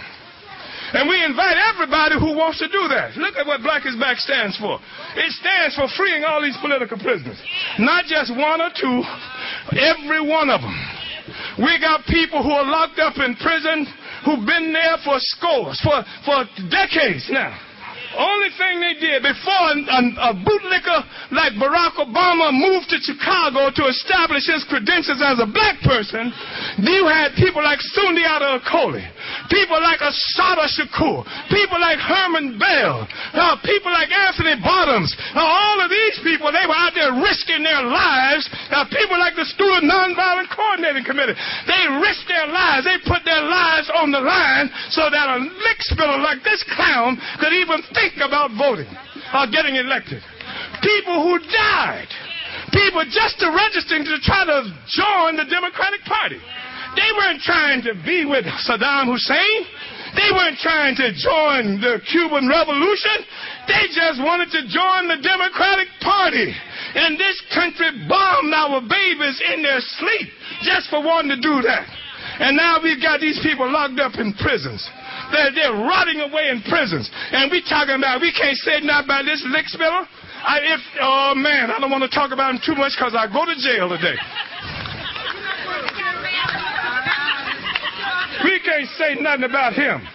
We can't say nothing about him. With all our these brothers and sisters, uh, Sada Shakur, running even in Cuba like a damn slave with a million dollar bounty on her head that, that, that, that uh, this government has put on her. And here, this, and I'm going to just say this about Obama. Because he went to Africa. He stood up in Ghana for where Kwame Nkrumah was the one who talked about uniting African people all around the world. But where Lyndon Baines Johnson, the president of the United States, had him overthrown. He went to Africa, the home of Patrice Lumumba, who stood up to try to make Congo free so that the resources that are there that are still feeding the industry of imperialism could belong to black people. He went to those places and he said that you can't blame the white man for what's wrong with Africa no more. He said that the problem in Africa is not colonialism, but corrupt leadership. Uh, uh, no transparency. He didn't talk about how Johnson, when every time we had good leaders, America was on the front, on the pointing edge to overthrow them, to murder them in their sleep and stuff like that.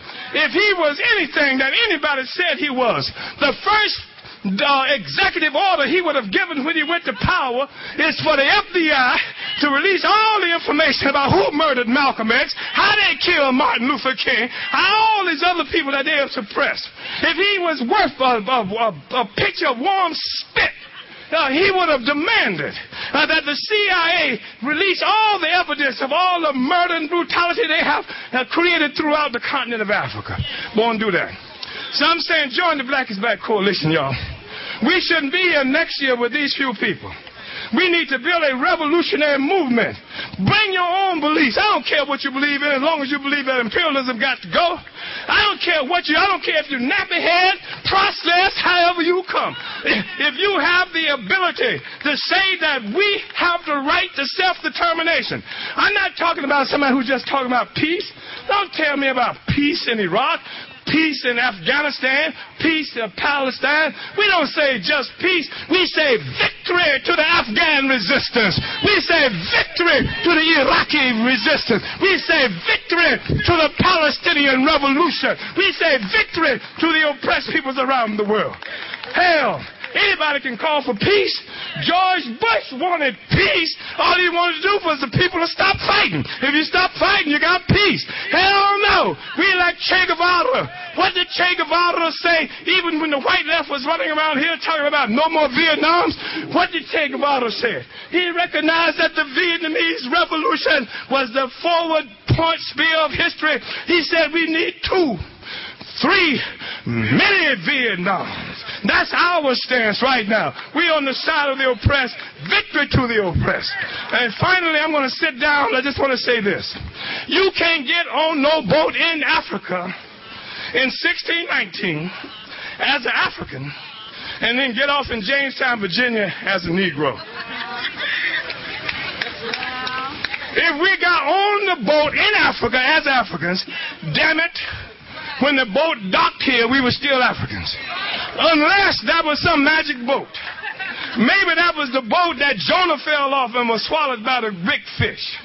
Maybe that was the boat that Noah messed around to build. Uh, but if it was just a regular boat, the ones that you and I get on a regular basis when we ever go somewhere, if it was like one of them boats that we got on on the continent of Africa to come here, if we got on the boat as Africans, when we got off the boat, we were still Africans. You don't have to go to school to understand that, do you?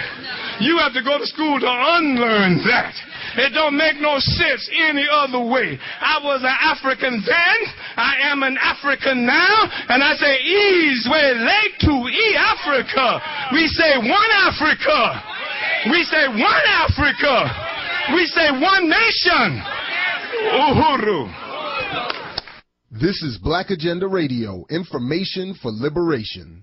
For two years, we watched Barack Obama undercut the left wing of his party at every turn, with disdain so palpable his minions could not resist insulting leftists in the most juvenile terms.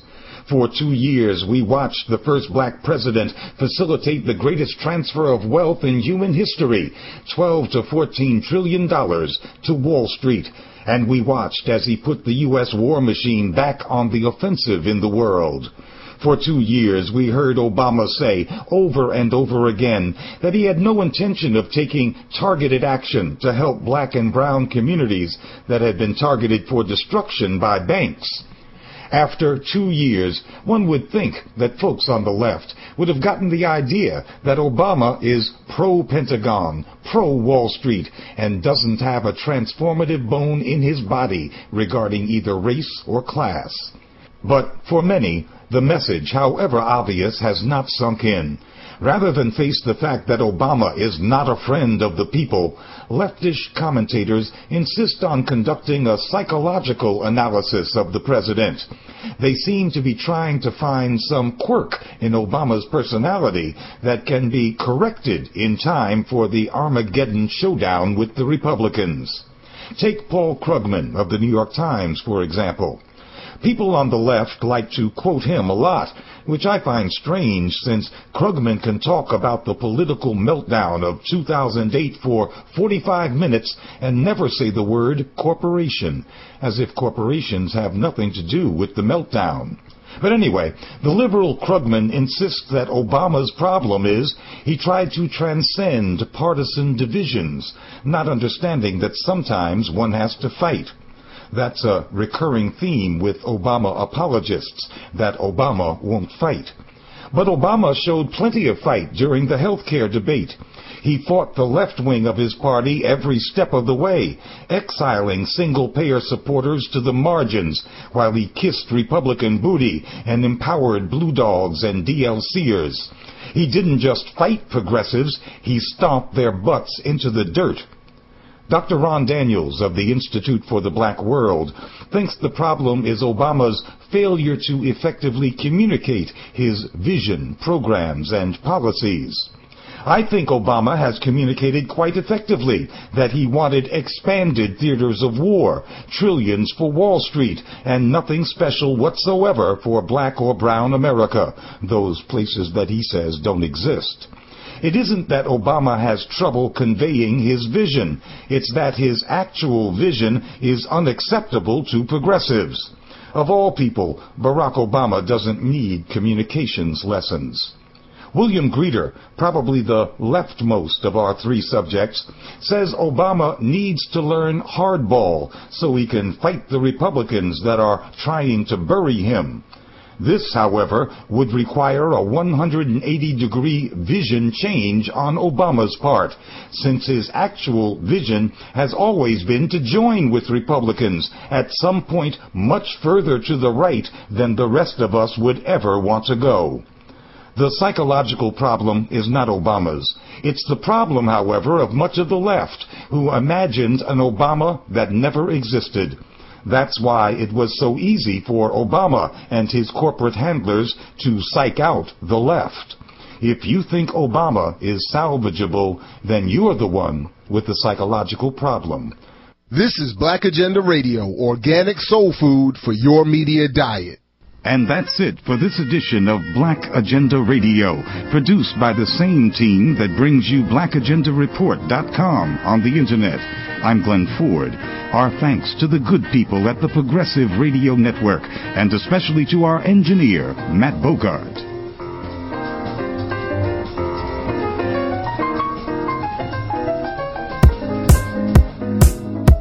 This is Black Agenda Radio, information for liberation. You're now listening to Fusebox Radio with DJ Fusion.